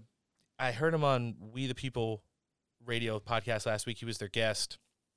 Uh, James and Reverse Mockingbird did a segment, or had him on, and uh, you know they were talking, and and he, he's completely. I don't know if he said figured out a way to redistribute like the Q map, the original one, and, and like make it so it you know is available for everybody with like interactive ways to kind of understand it a little bit more for the noobs. And then he's gonna mm-hmm. have like his whole news thing, which is kind of like a, you know, kind of like a revolver style news page that gives you like links to everywhere and stuff like that, like he already has. In addition to doing some potting, so Yeah, it's gonna be pretty interesting. You see a lot more people in the community kind of jumping in the arena, which is good. It only strengthens our movement and makes it a lot stronger. Reverse Mockingbird. Uh, so I just started my podcast Right. two weeks ago, and Reverse Mockingbird, he's getting his self himself set up as well with his equipment and stuff. So yeah, he's he's very nice as well. He's a good he guy. actually helped me. He helped me pick my name. Nice. Oh. Yeah, he he was he was putting in uh we're in we're in a couple different group chats and he had like a he was saying like names for he's gonna start one soon. Mhm. He has a really nice Yeah. deep velvety voice. Um and he, and he was just like, Yeah, I can't, I'm thinking of names and I, f- I think it was like Apocalypse Cast or something. Like he just said something completely Hmm. off the wall. And he's like, no, I just made that up when I'm driving. He's like, that's not what I'm gonna do. you know, me and him speak almost every day. He's a good guy and uh, you know, pivotal member in this community as well. hmm So jumping back to it, Rudy, now that we've come to our poll numbers, four out of four today, um, jumped on with uh, Steve Bannon, not Q, in the war room uh, for a live event they did on 9 11. And let- let's hear some of that as Rudy talks shit about some of the uh, members of the cabal. uh, uh, Chief Esposito, who did get hit and uh, fought anyway. I mean, these are all men who died or were trapped in buildings, and their heroism saved the city. We, we used to always be up front with Mayor Bloomberg. Today, they put all these Democrats up front, like it was a Democratic, uh, I don't know what, a Democratic National Committee session. Hold on, hold on. My favorite was Nancy Pelosi. Nancy Pelosi from San Francisco. I don't remember Nancy Pelosi in one of the towers. I don't. I, do, I do not remember Nancy Pelosi Wow. carrying someone out of the towers. Nor do I. Re- I mean, Chuck Schumer was there a lot later on, pushing people out of a screenshot, but he, he didn't go in the towers. Not a single person that was put up front was there with me on September 11th. But they all were Democrats, every single one of them. And we've never politicized this before. And that's why I think it was very wise that President Trump didn't come. Oh, you do? You agree with that? Then? He should not have come. In fact, if he came, I would have told him to go away. I'd have said this. They, whole- they have hold on, hold on. bastardized. We're breaking some news here. You were that upset? And Oh yeah, they should. I tweeted it out right away. I, I said this. They have, they have for the first time politicized this event. You, and, and it wasn't just me. I've got 30 people behind me who almost died. Every year they're up front. The families expect to see them up front. They're the people who walked in and carried The people out. families that do the reading of the names and the families are there. And they have Nancy Pelosi there? Come on. A- AOC? I mean, she was about 12 years old when it happened. Probably cowering under a bed, I hope. I fucking love Rudy. He- Wow. yeah, he. You know what? People always make fun of him for being this, that, or the other thing. He's still based. He's brilliant, and you know he gets nervous sometimes, and he messes up his words. But when he could put it together, you could tell he was a few in there. That's when he does his best work. Dentures kind of sliding out, hair Mhm. dye running a little bit. Yeah. But at the same time, what's gonna happen? Top tier shit coming out of his mouth. Yep. Uh, you can't ever Mhm. forget what he did. And regardless for what your narrative is on 9/11, he was a hero during that time period for the city. Um, and he helped coordinate, you know, bringing New York back from the brink, which it definitely was after that event. Um, he was a great friend of the president throughout his presidency, bumbling here and there, but at the same time, still hard on his sleeve. The guy's out there, and uh, you know he's a true patriot and a hero. And, and talked about how disgusting what happened. We kind of already touched on it. That's from the horse's mouth right there. You know, they brought in AOC and Nancy Pelosi, Chuck Schumer, and all those other idiots to stand in the front row and stare at the families of the people who want to see the mayor who brought the city back, Bernard Kerik, the police commissioner who helped bring the city back, you know, all of the first responders who literally may have carried some of those people who attend those events out of buildings as they were collapsing. And instead they mm-hmm. get to look at that list of complete ghouls while they sit there and- Literally. yeah, literally, and politicize the event by saying it's the white nationalists that have denied the election results and participated in things like January 6th that are the same kind of people that are going to cause future 9/11s, which is totally bullshit, off the wall, and like some of the most irresponsible things that you could say as an elected official. But then again, they have no rules, so you just have to take it for what it is. Yeah, the unarmed people that went to the Capitol and were infiltrated by Antifa are so similar to terrorists that hijacked a plane and drove it into a skyscraper. So similar. Yeah, there was a boneless In chicken clown wing. world. Right. Boneless chicken wing driving a, A, qua- electric a wheelchair. quadriplegic in a wheel, an electric wheelchair and a witch were e- are equally as dangerous as, the Taliban with an RPG or, or a fucking Boeing. Right, exactly. Or Boeing, yeah. Yeah. So I I think the best way to kind of exit this segment is to is to get the commentary of the weekend, and, and that came from nobody other than Mr. Lin Linwood. It's been a while since we've we've heard Mr. Send it to the Illuminati, uh, you know, talk about things, but he weighed in on 9/11 over the weekend, and at an event talked about some of the things that we've made kind of a good commentary of over the last you know 40 minutes talking about this day and event. Let's hear what Mr. Wood had to say. It was a lie. It was not the Middle East that attacked us. It was our own damn country in the form of the deep state, the military industrial complex. And they fooled you then. you go, don't Noah. let them fool you again. I don't know where George Bush 43 is. I got an idea where 41 is. Hell. But but when the truth comes out, I suspect old George Bush 43 is going to be glad that he's either in Gitmo or he's already been shot by a firing squad because he was involved in killing over 2,800 Americans when they tore down two towers to hide the destruction of Tower 7, where all the records were kept to show the trillions of dollars that the military had spent that they couldn't account for. You better wake up, Meta Georgia. You think So there you go. I mean, everything that we've kind of speculated on, Lin Wood went out and made accusations of. Apparently, I was channeling Lin Wood earlier with my comments. Yeah, I think we all mm-hmm. were at some point, you know, over the course of the narrative of this, and, and kind of puts a nice little cherry on top of our, you know, 9 11 coverage that we didn't get to get into last week because look at that. We, we just kind of touched on the importance of the holiday and what it means and what it should mean to the Americans and, and to the patriots of, of the country. And look at all that news that came out over the weekend. We're all still domestic terrorists, this time's worse. Um, Joe Biden talked about Robert E. Lee being the general who could win the Afghanistan war for us. Mm-hmm. And, and Donald Trump didn't need an army to walk down the street while Rudy Giuliani talked shit about the cabal and Lin Wood actually said their names. So I, I kind of like it. It's a nice way to kind of round out that whole, uh, you know, segment on that. It's a pretty big day in California. We're here, fifth largest economy in the world still, even though a lot of places or a lot of companies have moved out. Um, but it's recall Gavin Newsom day here in California. I voted yes on recall. Kind of not really matters who I voted for for governor. Um, if you saw our Instagram this morning, there's a picture of Larry Elder with activated eyes. So I like it. Yeah. Uh, I know Noah's done his. Antoinette, I hope not, because you don't live here. I don't know if you've ever been a resident of California, at which point you may or may not have gotten a ballot. Gabby's in Florida. She may have gotten a ballot as well, so who knows? I hand delivered mine into one of those little locked bags. Nice. So that means they'll just that'll go garbage bag with all the other ones, and then probably into the Oh. I was I was talking to somebody and I was just like, well, you know, if you're gonna go and show up and vote for this stuff in California, like maybe leave the Trump hat at home.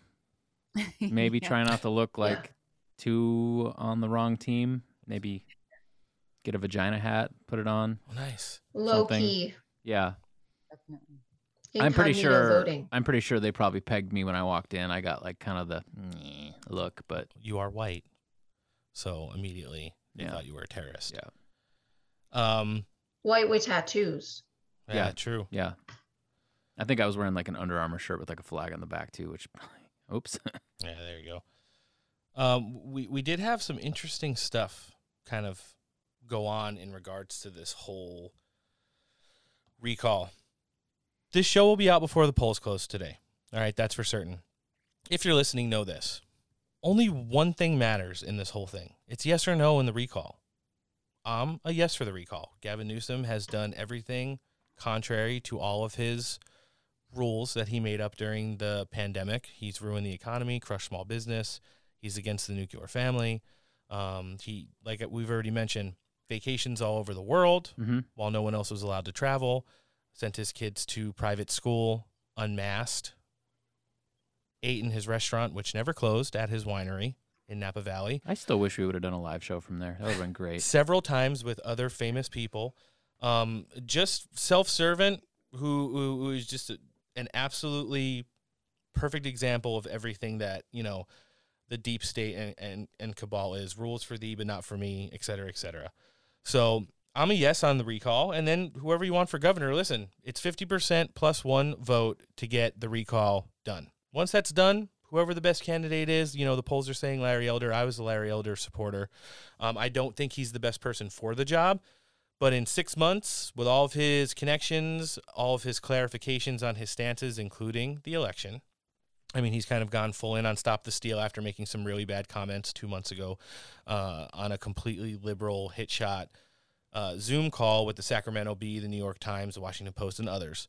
Uh, clarified that. And we played both clips to full extent on the show, you know, not just the 10 second one that circulated online about Larry Elder saying Joe Biden won the election fair and square, but the other six and a half minutes of audio that went on after that, that where he kind of not only contradicted himself, but by the end was kind of in agreement that election integrity is something that's important to the interview he did the following week on the Stinchfield local radio show, where he talked about the 2020 presidential election being rigged and stolen and needs to be looked into and supports forensic audits. I think by the end of the day today, Larry Elder's probably going to support forensic audits a lot more than he may have before he got into the, to all this. But at the same He's time, he's already gotten out ahead of it. uh, Yeah. According to my sources. No, he he has, and and, and he actually was with uh, Chris Hayes and MSNBC yesterday, where he asked him, "Would you accept the results of the election?" He said, "I absolutely will not if they don't go the way, you know that that our people are telling us they should, which is favorable."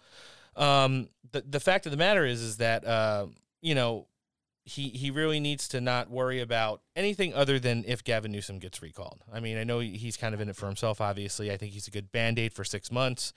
Uh, you'll be able to see if he is a viable candidate for California, and if the recall goes through. Then in six months, when it's time for the midterm elections and the governor of California, you can have all the candidates go out there. They could debate. We'll have a primary. Then we'll see who the best fit for California is against the Democratic challenger, and at that point, we'll take it from there. But today, What do you guys think of Termino? I like him, and I like Kevin Kiley a, a lot. I, I think that they're both really good candidates, but I just think when you look at anybody other than yes or no, you're taking away from the overall narrative of what's important. Because Mhm. then you, you take everyone that's kind of on the same page and saying like you're breaking them off into factions. Well, Kevin Kiley's not going to win, so fuck it, I'm not going to vote. Or Tremino's not going to win, so I'm not going to vote. Or I don't really want Right. Larry Elder, so I'm not going to vote. Right. We just want Gavin Newsom out. He needs to get out. He's horrible. I mean, yeah, you What do you can guys you can think of still submit it without. Think of who? Steve. Steve. Uh, Steve. What's his last name? Bannon, not Q. No, he's definitely. No, he's been he's. I don't know if he's even one of the front runners.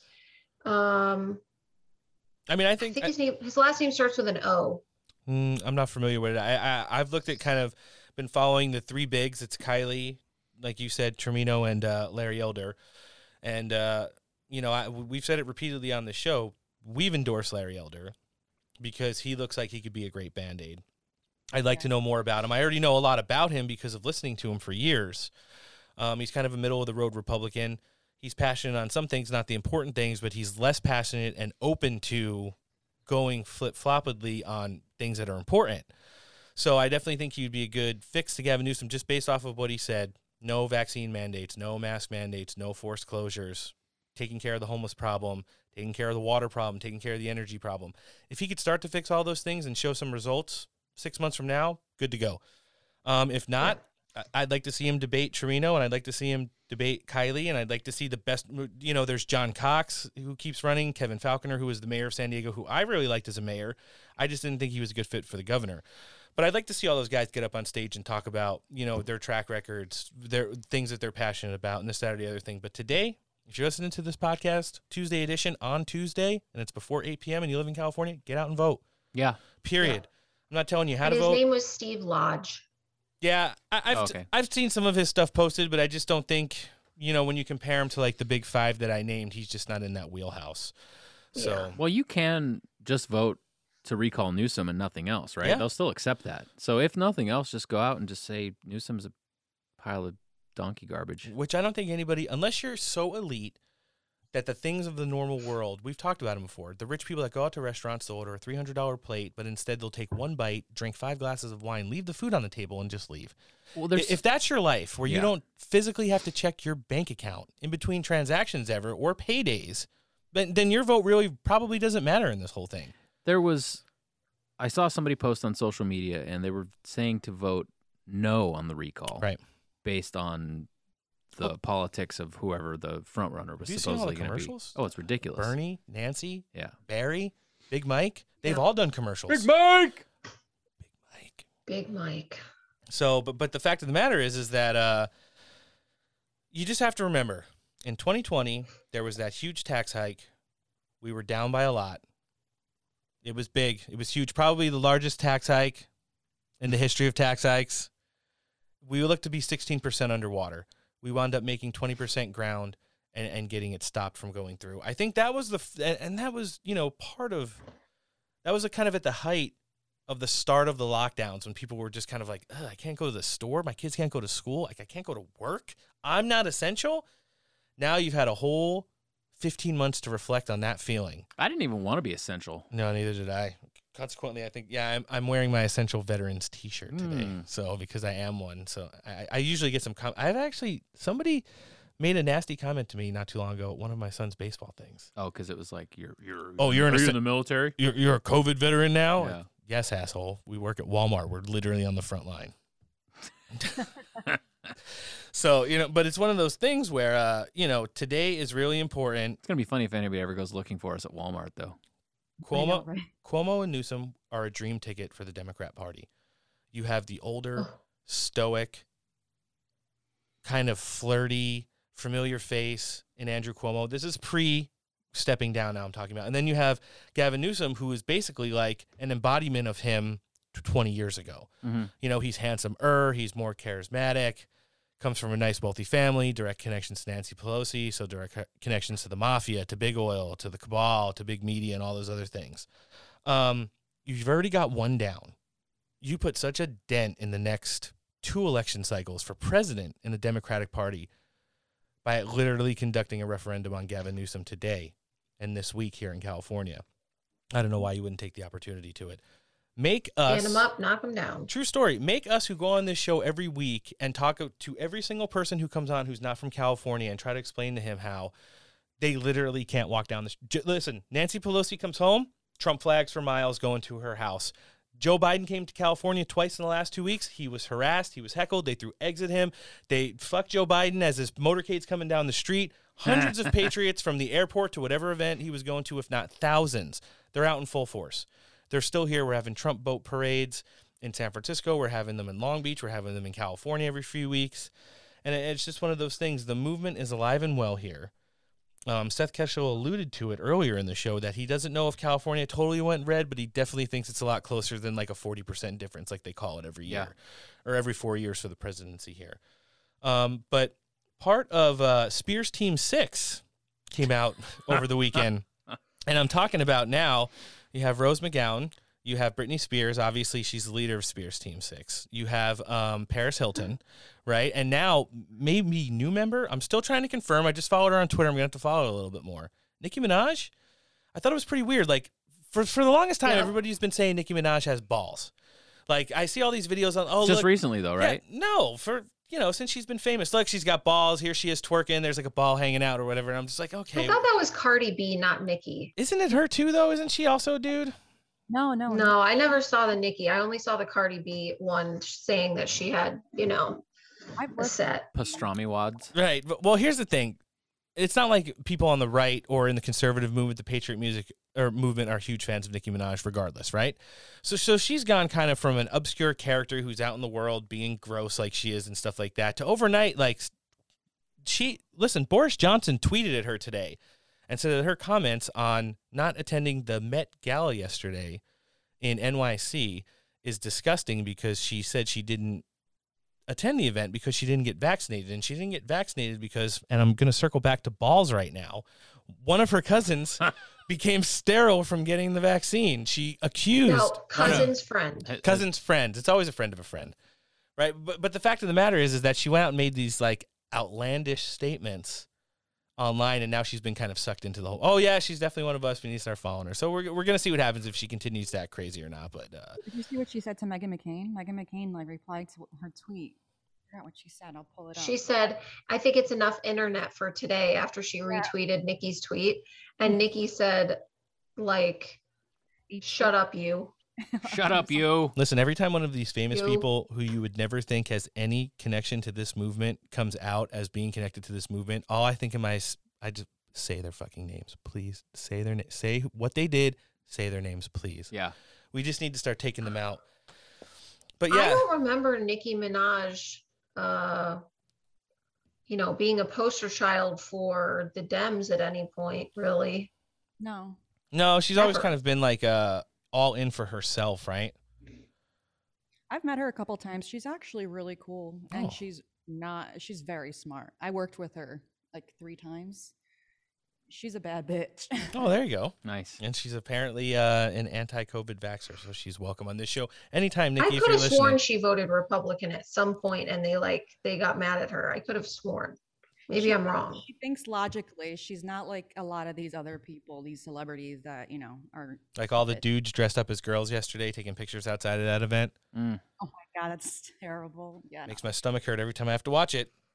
So Rose McGowan did a little presser with Larry Elder this weekend. Speaking of the cabal and their grossness, and, and, and kind of talked about some of the things that are uh, going on with this right now. So let's hear some of that and, and try to talk about, you know, what we think just the whole maybe method behind it is. I didn't know who David Boies was. I didn't know he was an operator trying to suppress me. At this point, I did not know that he had already gone to former Israeli Prime Minister Ehud Barak of Israel and say, Who should I hire to stop Rose McGowan? I did not know. I could feel the shadow people around me. I found recording devices in my car, in my house. Uh, nude photos hacked and disseminated, courtesy of whom I believe to be Lisa Bloom, another big feminist attorney, another big Democrat.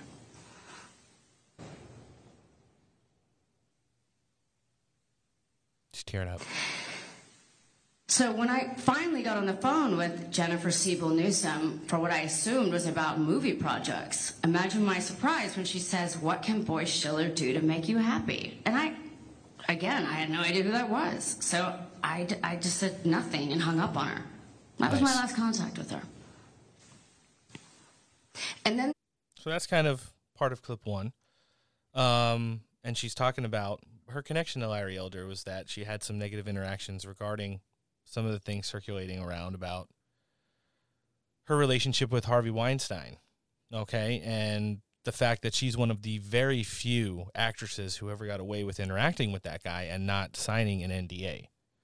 And, and that's kind of given her the freedom to uh, go out and say their names. Yeah. And, and that was Gavin Newsom's wife she was talking to uh, or talking about, right? And, and how one of what is it? The brothers law firm represents Harvey Weinstein and this, that, and the other thing. It's just a big fucking mess, and it's all disgusting. Um, but the, but she's trying to kind of paint a picture about how these people live in a different world other than us, where there are no rules, there are no interactions, and either physically silencing you or paying you to death to be quiet are the only two options to be able to survive in a world with these horrible, horrible people.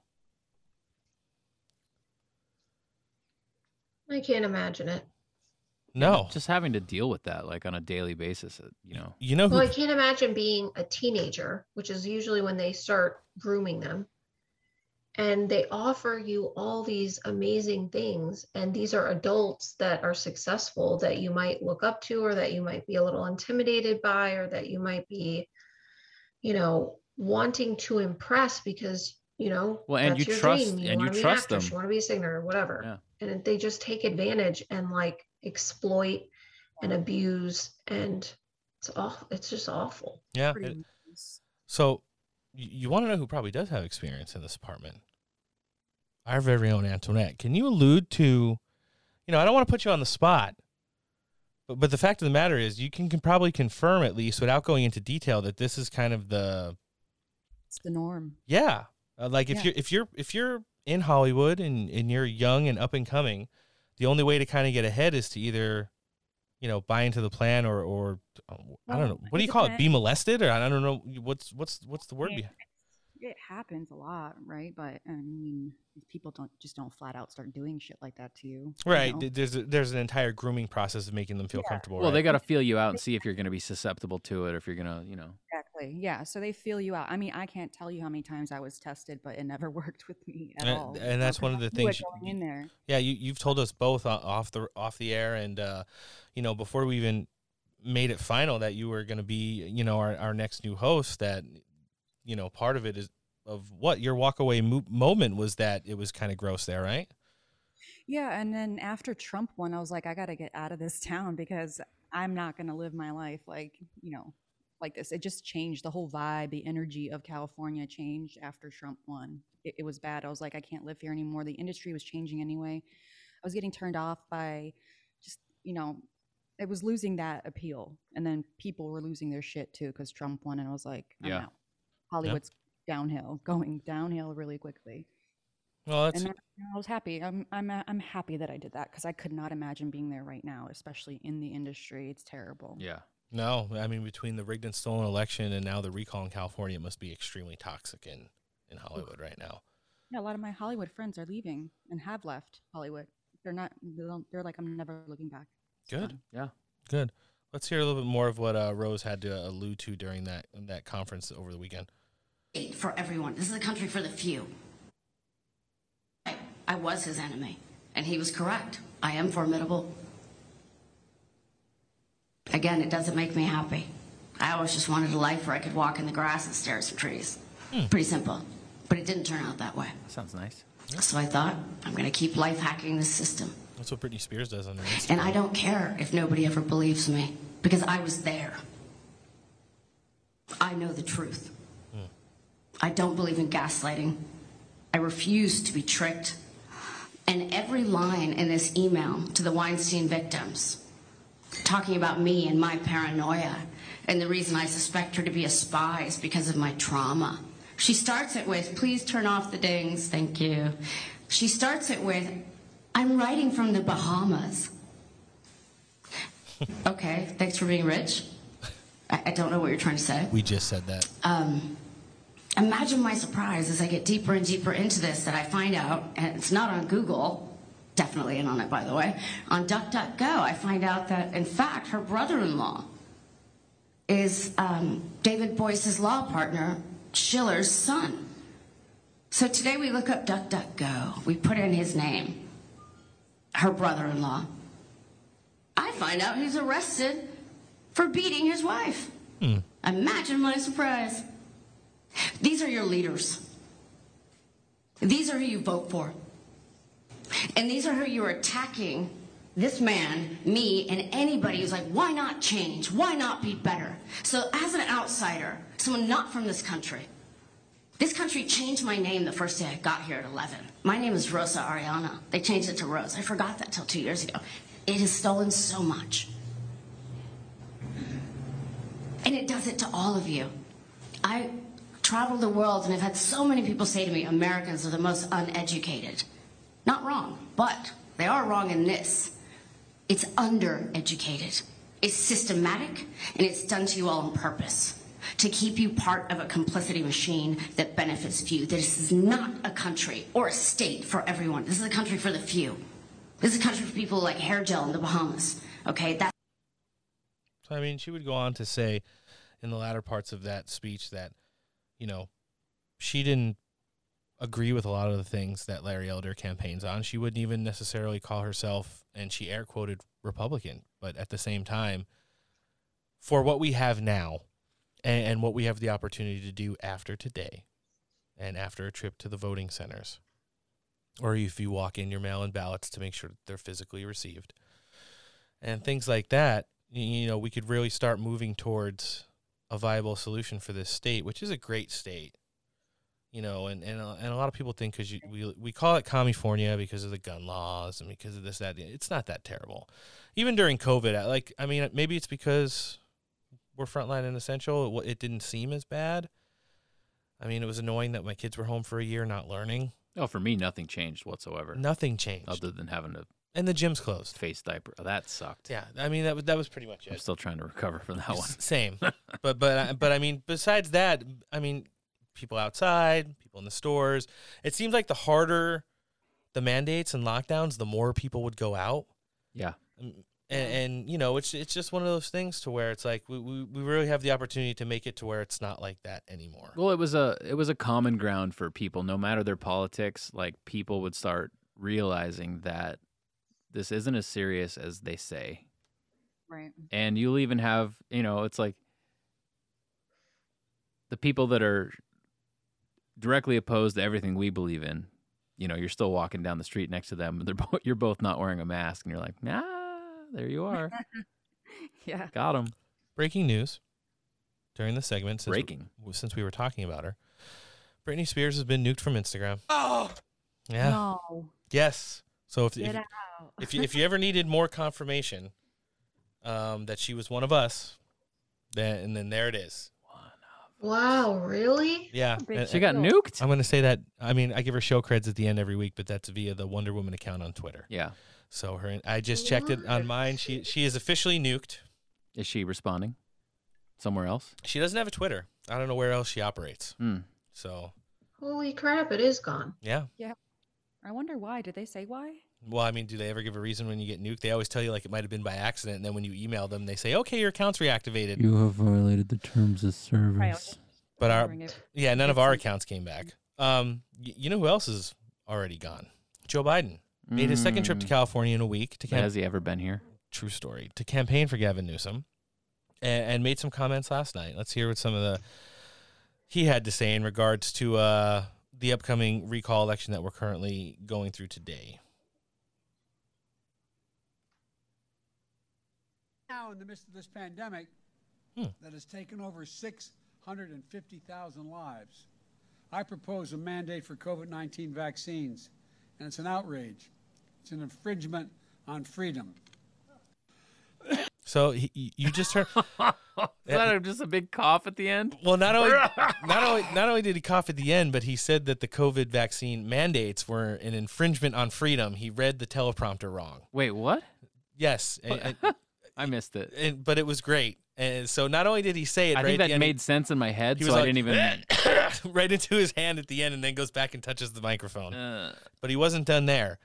Remember, you can't be a real person on the Democratic side of the aisle, or a liberal, or a Kabbalist without issuing some really high quality fear porn. A caballer? So he went and capped off his little campaign speech for Gavin Newsom yesterday by first fucking up the vaccine mandate narrative, fighting cap jokes right and, now. and then saying if you vote for the recall, especially for Larry Elder, you know who you're going to get.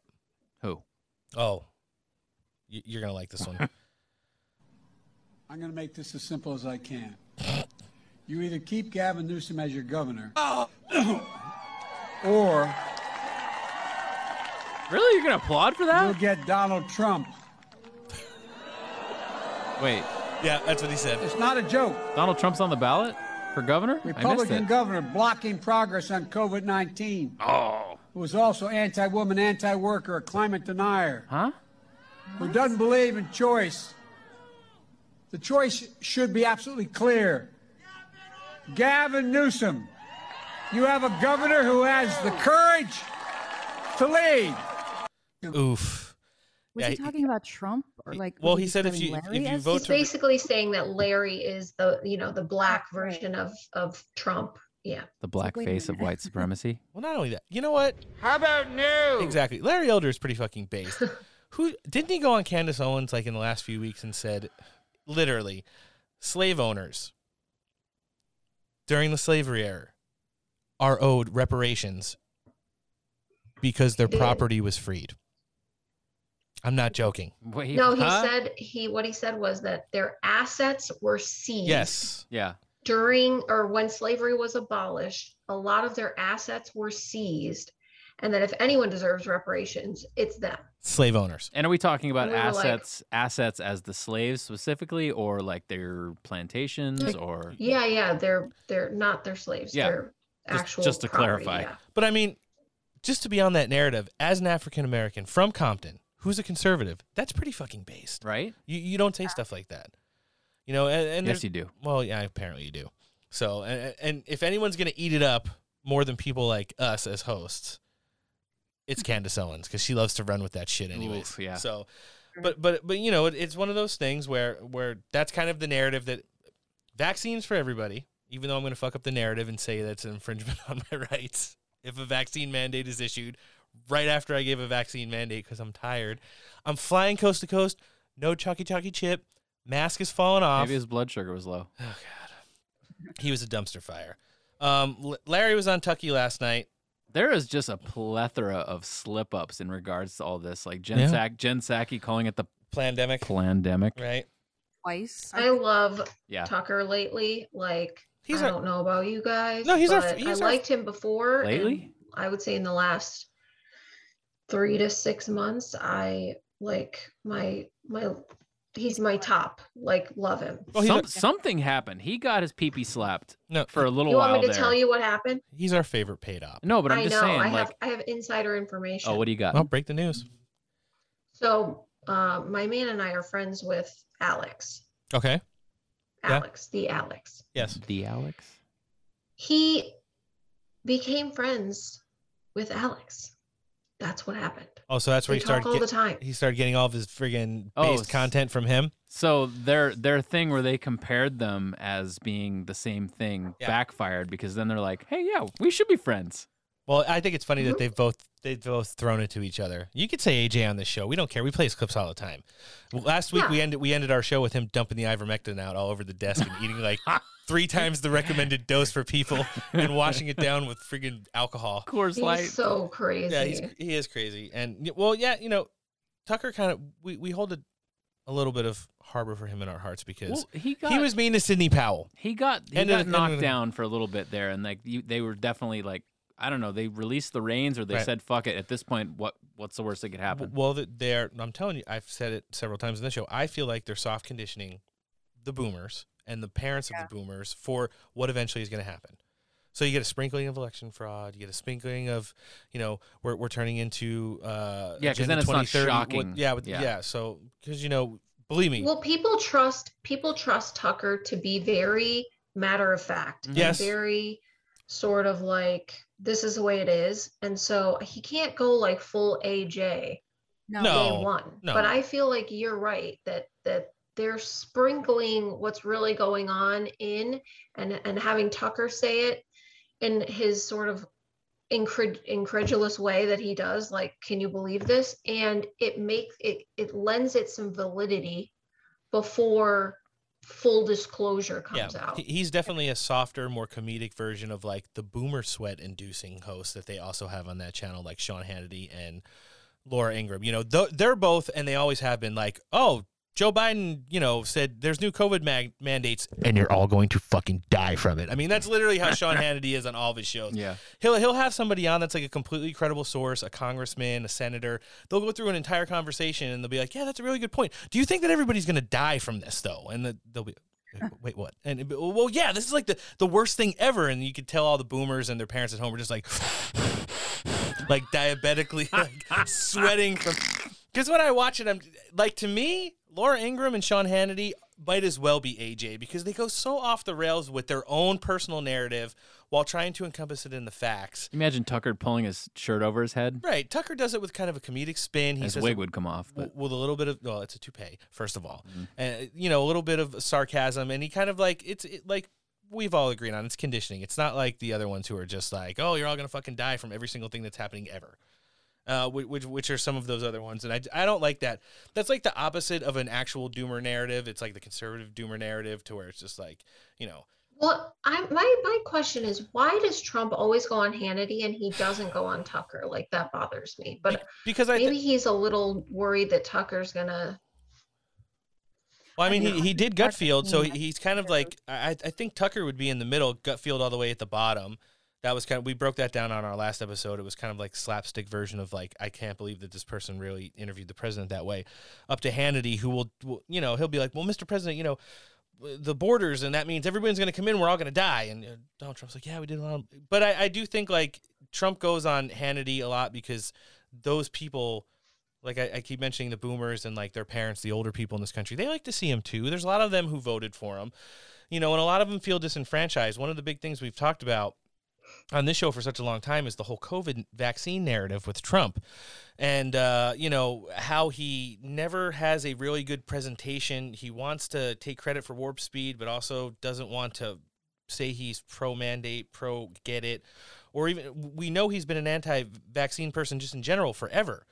Um, but but you have to remember when Operation Warp Speed was was you know coming to uh really working right before the election totals came out and the vaccines were finally going to be distributed. There's so many old people in this country that got them because Donald Trump was getting them out there. And they were supposedly safe. They were a good prophylactic for, you know, people with comorbidities and stuff like that. I keep telling everybody Donald Trump can't go out and, and black and white rail against getting the vaccine because there are millions of people that voted for him that would be disenfranchised Yeah. by it. And, and that demographic is the older people in this country who were told in the beginning this is good for you, it's for your safety, it'll help you. And, and you know, he has come out a lot more strongly in the last few weeks saying he's against mandates, he's against forces, you know, force He's vaccine. against kids getting it. and, and against kids, which he Young people. that young has people, that has been his narrative forever. You know, he he beat up Ben Carson about it in 2015 during one of the presidential debates, and for years before that has been saying kids get too many vaccines. When they do get vaccines, their doses are way too high. Yeah. And, and he's like, for every scientist that will tell you that vaccines and too much of them and, and too high the doses cause autism, there's a, there's a doctor who will tell you it will. There's a doctor who will tell you it won't. And, and you know, it's not scientifically proven yet, but at the same time, it's one of the narratives that Donald Trump has has carried with him for 20 years. So you can't you can't say that he's a pro vaxer. You can't say he's a pro COVID, but at some point he wants to take some kind of you know he, he tells people you'd still be locked down now if we didn't have Operation Warp Speed. Oh, for sure. That's what I I made a whole video on this because I got Yeah, really pissed off when Anomaly or Dream Rare, Mhm. whatever his stupid name is, um, made his video and then Fog City Midge going after him, blah blah blah. But Anomaly's video really pissed me off because he he didn't just try to call out Trump. He also attacked anyone in the comments Yes. That was like, wait a minute, I'm not saying like Trump's a bad guy or he's whatever. And he called them all kinds of names and he went after everyone that still supports Trump without thinking like, and my video outlined this that I made, my response video to him said, why does it have to be Trump good, Trump bad? Right. Can it just be Trump human and Trump knowing things that you don't know? Because Anomaly doesn't know shit. Nope. And a lot of us don't really know what goes on behind the scenes and Mm-mm. who's advising Trump and what, you know, different mechanisms are in place. And so to your point, yes, I believe that the reason he can't come out and say, don't get it, it's poison, Right. is because he's right. We would have had, and when he says it saved millions of lives, people don't understand that the United States gives third world countries and people in need so much money Yep. that when our economy shut down, it caused tons of people to die of starvation Yep. and other means in other countries because we couldn't help them because we shut our economy down. That's an excellent That point. is what I think he's alluding to. Yeah, yeah. And also people here as well, because they would have ramped it up. They would have released something worse, um, a COVID, you know, whatever. They would have made it worse if they had all this time to figure out how to lock, keep us locked down and everything else and wait for five years for this vaccine. Yeah. So I just think that it's chestnut checkers, and I'm sorry, but there's casualties in war. True story. And all the information on the internet about the the, the jabs is available to everyone that has the internet. If they want to see Everyone. it and they don't want to So see it. if you didn't do your research and you follow whatever a politician says and you took that thing, I will pray for you and I hope that you find a doctor that's doing therapeutic treatments because there's a lot of them that are Yeah. to no. detox from. Yeah. It's bought us a lot of time too to figure out to see like what these shots were doing. I mean, imagine how many people were going to get it, and then they start to see people get sick and all these you know adverse effects, and they're like, oh shit, you know, thank God, you know, this gave them time. Yeah. Well, regardless of what the shots are doing to people, it's still the the main point should be people's individual liberty and freedom to to make their choice. Of course. And we're seeing myself personally, I'm seeing in the military leadership taking a very negative stance towards their towards their subordinates. And it was very refreshing to see uh, Lieutenant Colonel Haig, who resigned. He resigned his commission with just uh, just over or around 19 years, which means that he's giving up his retirement. Yeah, he's getting nothing. He's getting nothing. And I'd never heard of the guy before, but his his resignation memorandum is pretty legit. And this Yeah. to me as somebody who served in the military and this is a leader. This is 100% a leader. So I have his uh, I have his memorandum here. I'm going to read a couple bits of it. Uh, I Haig Paul Douglas Jr. LTC SC, and there's some of this is redacted. Uh, tender my unqualified resignation from the Army under the provisions of AR 135, TAC 175, Para 6, TAC 10, or AR. Okay, a bunch of numbers. Uh, Chapter 3, Section 2, as applicable, to be effective, redacted date, or as soon as allowable prior to this, giving reasonable transition expenditure of accrued leave time. So he's not, he's losing his retirement, but he's going to use his fucking leave. Good for him. That's what I would do. Yeah. Uh, so then he kind of does the bullet points. I am not under suspension or favorable action under investigation, pending charges, or being considered for elimination. Three, I will have fulfilled my active duty service obligations as specified in AR 350 TAC 100 by my separation date. For with over 19 years of service in the Army, I regretfully yet resolutely tender my resignation for the following reasons. A, mm-hmm.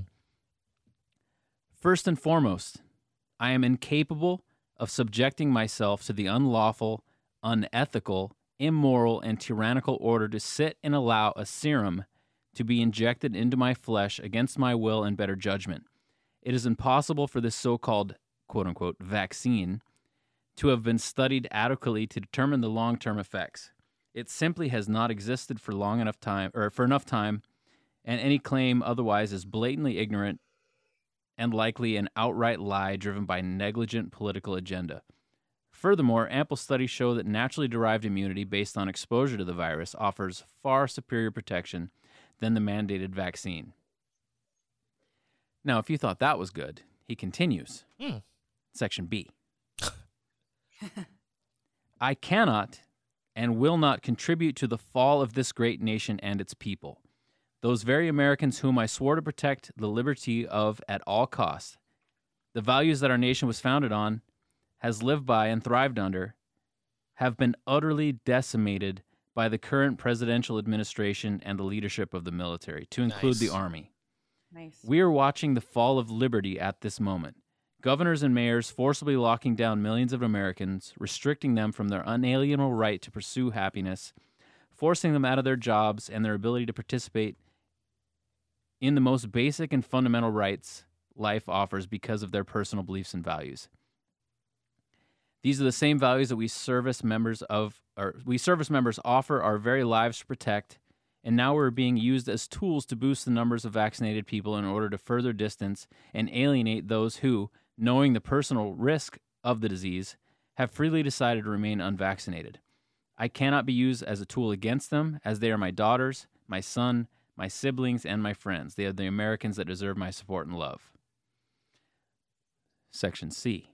He basically just goes on to say, you know, he has a complete lack of confidence in the presidential administration. Perfect. Uh, sudden rash at best, but pushing traitorous withdrawal from Afghanistan. It, it's just good. Yeah. I I'm not going to continue to read the whole thing, but you should look it up. This this is a leader. This is what these people should be doing because the only reason that this stuff is getting the traction that it is is because people are not standing up for it. And Yeah. leadership in the military, like, you know what? Like you swore an oath to the Constitution. This is an unconstitutional rule. Yes. Yes, coming from your command, it is a lawful order.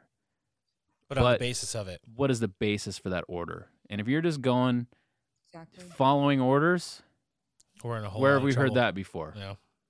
Yeah.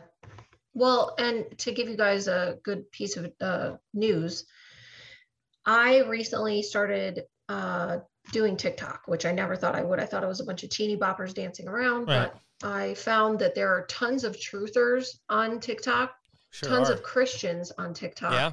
and lots of um, people speaking out against whether it be regular people or healthcare professionals or what I'm going to tell you right now, which is military.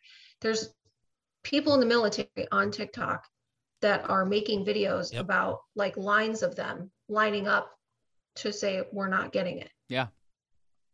Yeah, I just noticed that So- too. I just downloaded TikTok and I was like, whoa, this is a whole, you know, area I haven't even explored. Should I There are a start lot singing Yeah, if you follow if you follow the right pages, like there's some there's incredible things on TikTok. I was- Incredible pages. I'm shocked that, that the military they'll post so much on TikTok. Wasn't it banned from the military, being, like using it at some point? Good luck finding don't know. those users.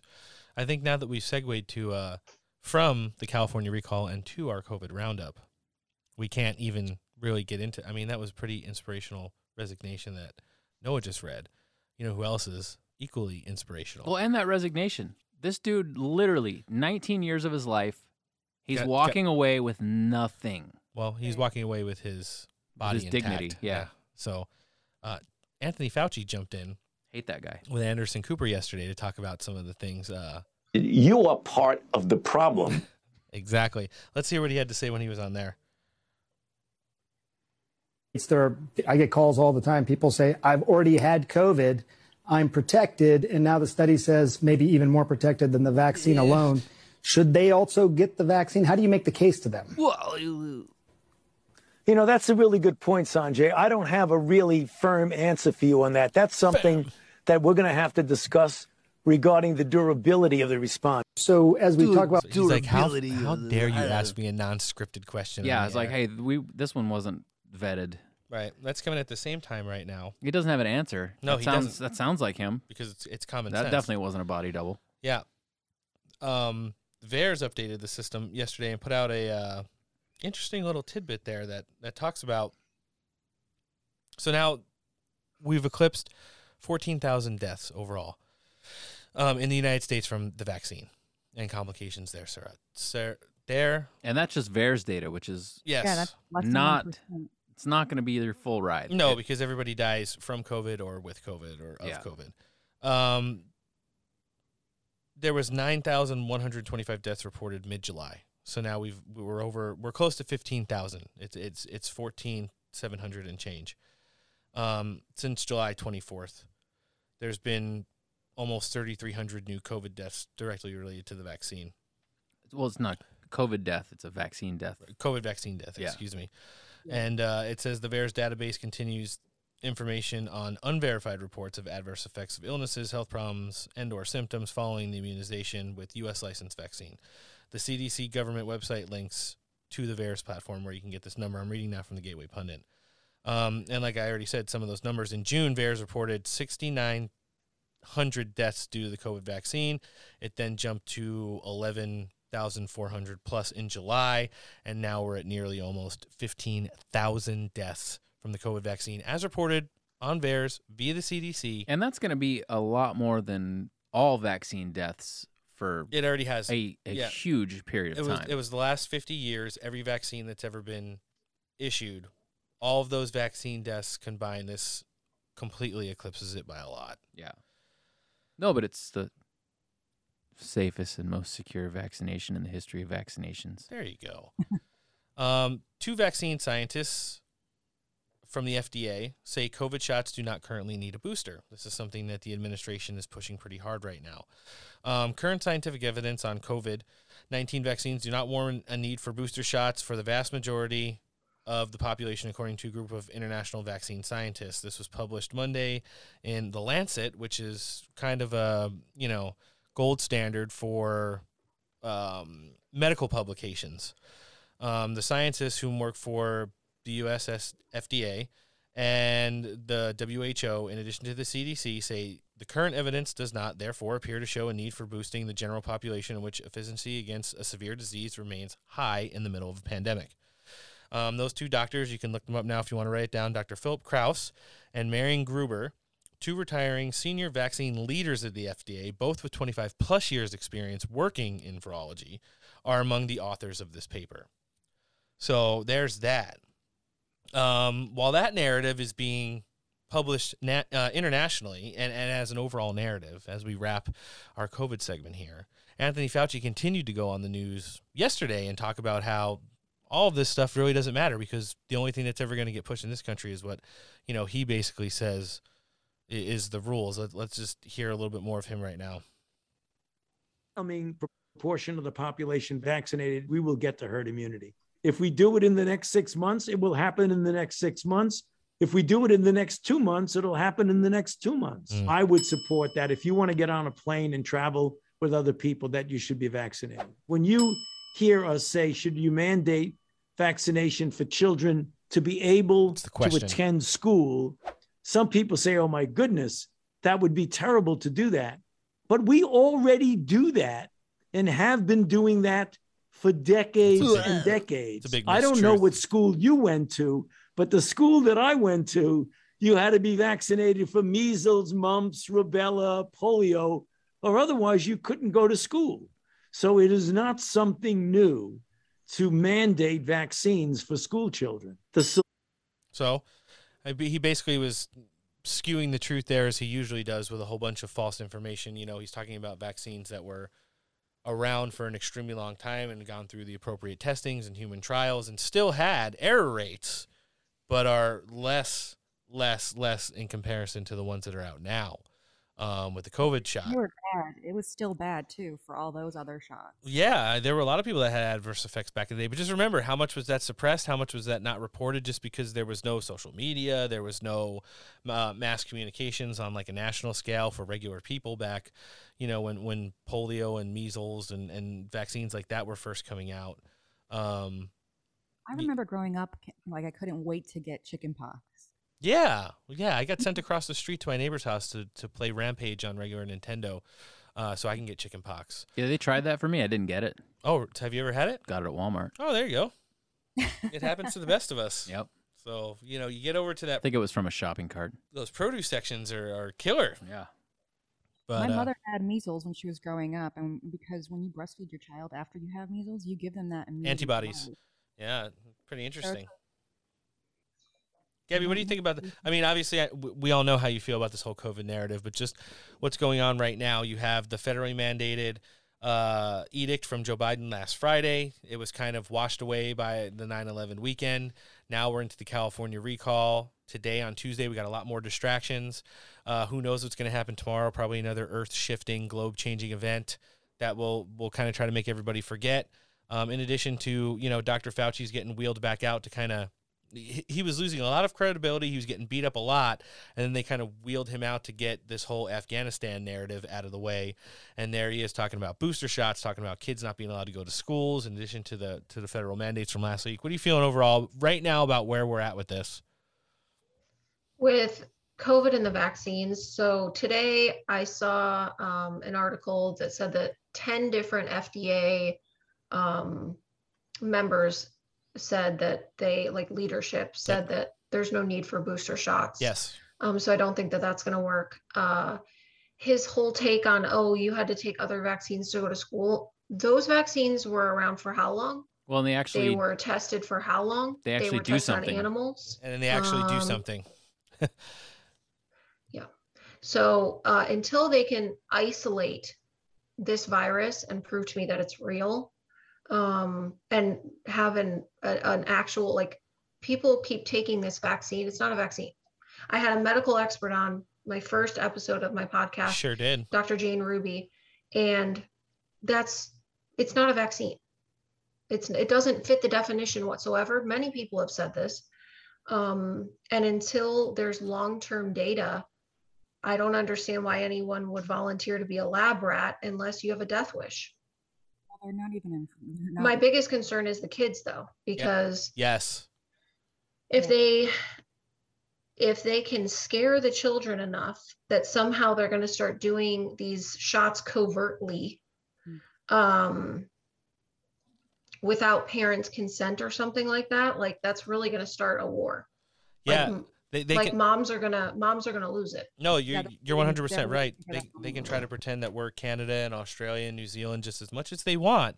But when they start doing shit like that they're doing in those countries, specifically like you're saying regarding uh, sending your kids to school one day for just school and them coming home with a band-aid on their arm saying they got a vaccine that you did not say Mhm. they can get, that's when shit's really gonna hit the fan. Well, Australia's really taken one for the team, unfortunately for them. But That's what happens when- without yeah. people seeing exactly what is possible. I mean, because it's one thing when it's like a third world country, right? And you know Venezuela or some shit like that, but like when it's Australia, like Well, holy shit, You sell off a lot of your infrastructure to the CCP, and at the same time have a lot of people bought and paid for um, by the aforementioned right there. You know, this is kind of what you have to go through now to uh, to you know have to see it physically. A lot of people talk about how you know important it is to be aware of China, aware of their students that are here manipulating the system and stealing everything, aware of how you know they're infiltrated in every single school district, city council, lobby group in the country, and they're influencing all of our major politicians covertly. Not even like um, you know Swalwell is o- overtly, but just like them paying people to pay people to pay people to manipulate your narrative, all goes back to helping them. Yeah. Um, you know, Well, and not only to bring up the Australia thing, Yeah, a go ahead. video came out yesterday about how an insider uh, at a hospital c- came forward and Yep. told someone that they are giving ivermectin to the vaccinated when they come into the hospital so that they Ha, ha, ha. recover and that they can say, oh, look, the vaccine helps you recover. And for the people that are not vaccinated, they're refusing to give them ivermectin. Yeah, if they- that's not medical murder, What's the source? I have no idea what is. What was the source for that? There's a Um, Australian guy, right? It was an Australian guy who said, I have a, a woman, I have someone in, he didn't say woman, he said, I have a person inside one of the hospitals. So this is firsthand Yeah. information. Of course, they're not going to give up their name. Yeah. They Makes would sense. be, they would, I mean, they might be worse than fired, if you know where I'm going. Yeah. Well, if, Maybe they're helping people though too. You know, maybe they're on the inside helping the people that are not supposed. To. Yeah, I hope so. Well, we we've talked to people in this country who have gone to the hospital and they've literally had to use their own vitamins um, because they weren't getting Yeah. any real medical treatments um, when, when they had COVID pneumonia, for instance. That woman just died at the Chicago hospital Yes. because, and her power of attorney and her, um, they had an ambulance waiting outside to take her out of the hospital to give her treatment that she needed, and the hospital administrator wouldn't release her Wow. and let her die, and she died.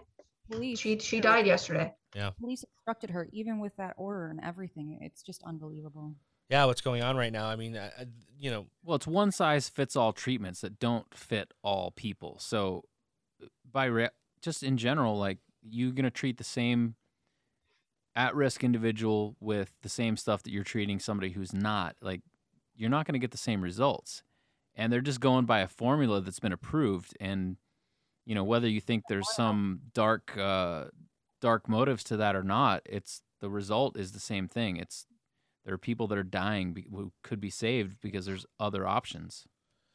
yeah, I mean, we've already been able to confirm that a lot of the asylum seekers coming from internationally right now are being given ivermectin now at the southern border and before. oh, they're getting at the southern border now. Yeah. too? So so the narrative is going to be that these people aren't super spreading. They, they're they're they're not bringing COVID in. and to to you know give the reason why they're getting it. I mean, they're going to be For like political "Well," purposes only. No, no, no. They're they're going to say that they're getting it for the actual reason for ivermectin, which would be like A parasite. a parasite or Right. something. Right. Yeah. Very interesting. Worm. Very interesting to see where we're at with this. It's a it's a completely developing narrative and something that is is I don't think it's ran its course yet, pun intended. Wah, wah. but we've all had it a couple times on this show. Oh. And- yeah, and, and you know, as we move forward, we're we're going to continue to see. I, I do think that a lot of these federally mandated things are are going to be dead on arrival at the courts. There's so much of a high level of unconstitutionality to them. It's just such a bummer that there's going to be so many people that are going to get frightened into doing this. Like they're going to be like, "Well, fuck it, I better just do it now, get it out of the way." Nope. Like there's people, there's a shit ton of people revolting in the military against this, and Lots of high numbers. However, big numbers. there are a lot of people and people that I've spoken to who are literally just like, "Well, I'm just going to go get it done." Kids who don't watch the news, kids who are uninformed. And so the 90 day rule for active duty to have it done and 120 days for reservists to get it done. That's being butchered by different commands and they're they're just like, "Well, we're just going to set a deadline." We're gonna have a COVID vaccine day. Yeah. Yeah. We're- well, we're- no, hypothetically speaking, if I was in the military, maybe next month I'm supposed to be vaccinated. Hypothetically, would you be vaccinated? How about no? Love it.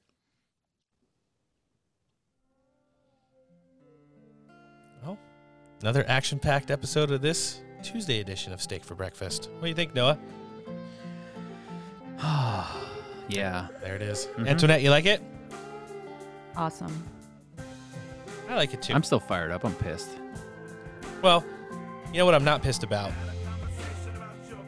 The fact that we were able to get Seth Keshel to come and talk to us about Stop the Steal, in was good. addition to having an amazing co host today. Right? Miss Gabby Fox, thank you for coming down. First time in. Hopefully won't be last. Always invited back. Better not be the last. We have an extremely interactive listenership who probably, if they don't already, want to follow you now after hearing you talk today. So why don't you tell all of our listeners where they can find you across social media platforms, including your podcast, ma'am. Yes. So my new podcast is called The Sovereign Voice. Uh, you can find it on uh, Spotify, probably the easiest place to find it. Um, most of my handles on so Instagram, um, Twitter. No, it, Twitter is real Gabby Fox. Um, on all of my other platforms, it's real Gabrielle Fox. Twitter, of course, limits your character count. So, um, and then my website is Real Gabrielle Fox as well. And my Telegram channel, uh, which is pretty active, is Patriot Femme Broadcast. Nice. I like it. You know what else I like? Finding our show across all podcasting platforms. The Steak for Breakfast podcast can be found on iTunes, Spotify, Pandora, Podbean, and Google Podcasts. Subscribe to the show, rate it. If you want, write a review. Don't forget to download, listen, like, follow, and share. Uh, show credits for the week. The usuals: The Daily Breb, Miss Wonder Woman, Canadians DS 11 now. Oh wow. Yeah, nine and ten are gone. Bummer. Cagbro 88, Mr. Garbaggio of the uh, Instagram Garbaggio families. Christina Bobb from OAN and Mr. Tom Pappert over at the National File. Uh, ladies and gentlemen, don't forget to visit our sponsors. Um, they're American owned and operated and just great small businesses. In studio recording equipment, gaming, music, you name it. Odyssey's got it. They're at odyssey.com, they're on Instagram and at Facebook. Stay Ready Gear holsters. You like Kydex, you like concealed carry, you want to put your cat's face on it. Stay Ready Gear will do it for you. They're on Instagram and Facebook, and they're at stayreadygear.com as well.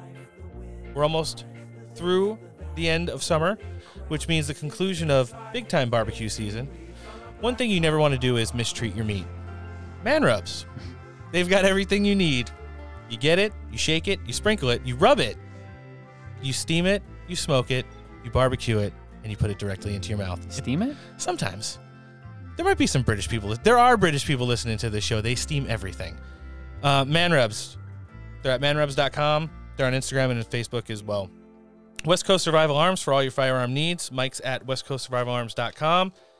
He's on Facebook Messenger and at 619-870-6992. He's got ammo. And everybody needs more of that. And for our tactical gear dealers, Mediocre Medic, mediocremedic.com. They're on Instagram. And Marcho Friday, the Duck Father, home of the Zero Fucks Duck. Dumpbox, dumpbox.us. They're on Facebook and they're on Instagram as well. Upcoming shows, we got some really good ones coming up, in addition to how amazing today's was. On Friday, we're going to have a mega show. Didn't start out that way, but this week just kind of spiraled into uh, it's going to be one of those shows. Nice. Hannah Kirkpatrick is going to circle back as our co host. Yeah, she was a pleasure to have on last time. We're going to have senatorial candidate out of South Carolina, Mr. Tim Swain. He's pretty based on Twitter. If you haven't followed him, follow him now. And finally, Miss Stop the Steel Bay herself. Ooh. Christina Bobb. Nice. OAN. She's locked in. She's coming on Friday, just as long as they don't announce the Maricopa County results on Friday morning. It's the only thing that could stop that train from coming through. But let's hope that happens. Yeah, that's Yeah. true. So, really want Christina Bobb, but at the same time, probably want the Maricopa results. Even more. Right. We could just play audio of Christina Bobb talking about him if she doesn't come on. There you go. Uh, on the 21st of September, we're going to have Norbin Laden. Everyone's really excited for that show. The following week, um, Esther Valdez, who's an immigration uh, legality specialist, in addition to Prince Alistine, the host of Conspiracy Castle. Kyle Becker of Kyle Becker News will be on September 28th. On the 1st of October, Alan, the host of the Great Divide podcast. And on 10 5, she just confirmed it. We've locked her in, Miss Anna Kate Nice. Former Survivor winner, former World Poker Championships winner, and now current amazing truther. She'll be joining us. Uh, it's going to be really interesting to have her on the show and see how she fits into the demographic here. I think she's going to do fine. Yeah. She might do a little bit more praying than she usually does, though, after she hears some of the colorful language on this show. Uh, fri friends of the week, we've got the Duke of Memes, Kalila 3, Axie 8.0, Real Brenda Meme 7. All of her other accounts were nukes, so don't try looking for them. Just go to the 7. Um, we've got Snipe Snope. We've got Pubertos and Pubertos 2.0. He's been having some fire stuff lately. Pubertos? Gotta share him. And uh, one other one, we have Catalyst Jones, That host sounds of like the weirdest taco shop ever. host of the White Rabbit podcast. He's got a great show. He's very interactive in the community, has some great guests on there. So if you want to go and uh, find Mr. Catalyst Jones, go ahead and do that. Only other thing I got is what we ask you to do in between each shows. Gabby fact checked me at least three times on this show. I, I originally thought that it was uh, Nicki Minaj that had balls. Apparently, it's Cardi B. Maybe it's both. Who knows? But she called me on it. Do your own research. That's extremely important. We all need to do it and probably do more of it. Hold the line, fried it, buy the dip, get the fug in here, snatch the wigs. Let's see what happens. And of course, as always, where we go one, we go all. Ladies and gentlemen, we'll be back on Friday with Christina Bobb of One America News, Hannah Kirkpatrick, formerly of Sky News, and senatorial candidate Tim Swain. This has been episode 63 of the Steak for Breakfast podcast, and on behalf of myself and Noah, see ya. Bye. Antoinette, Bye, guys. and our guest host today, Gabby Fox. Thanks for listening and take care. Joshua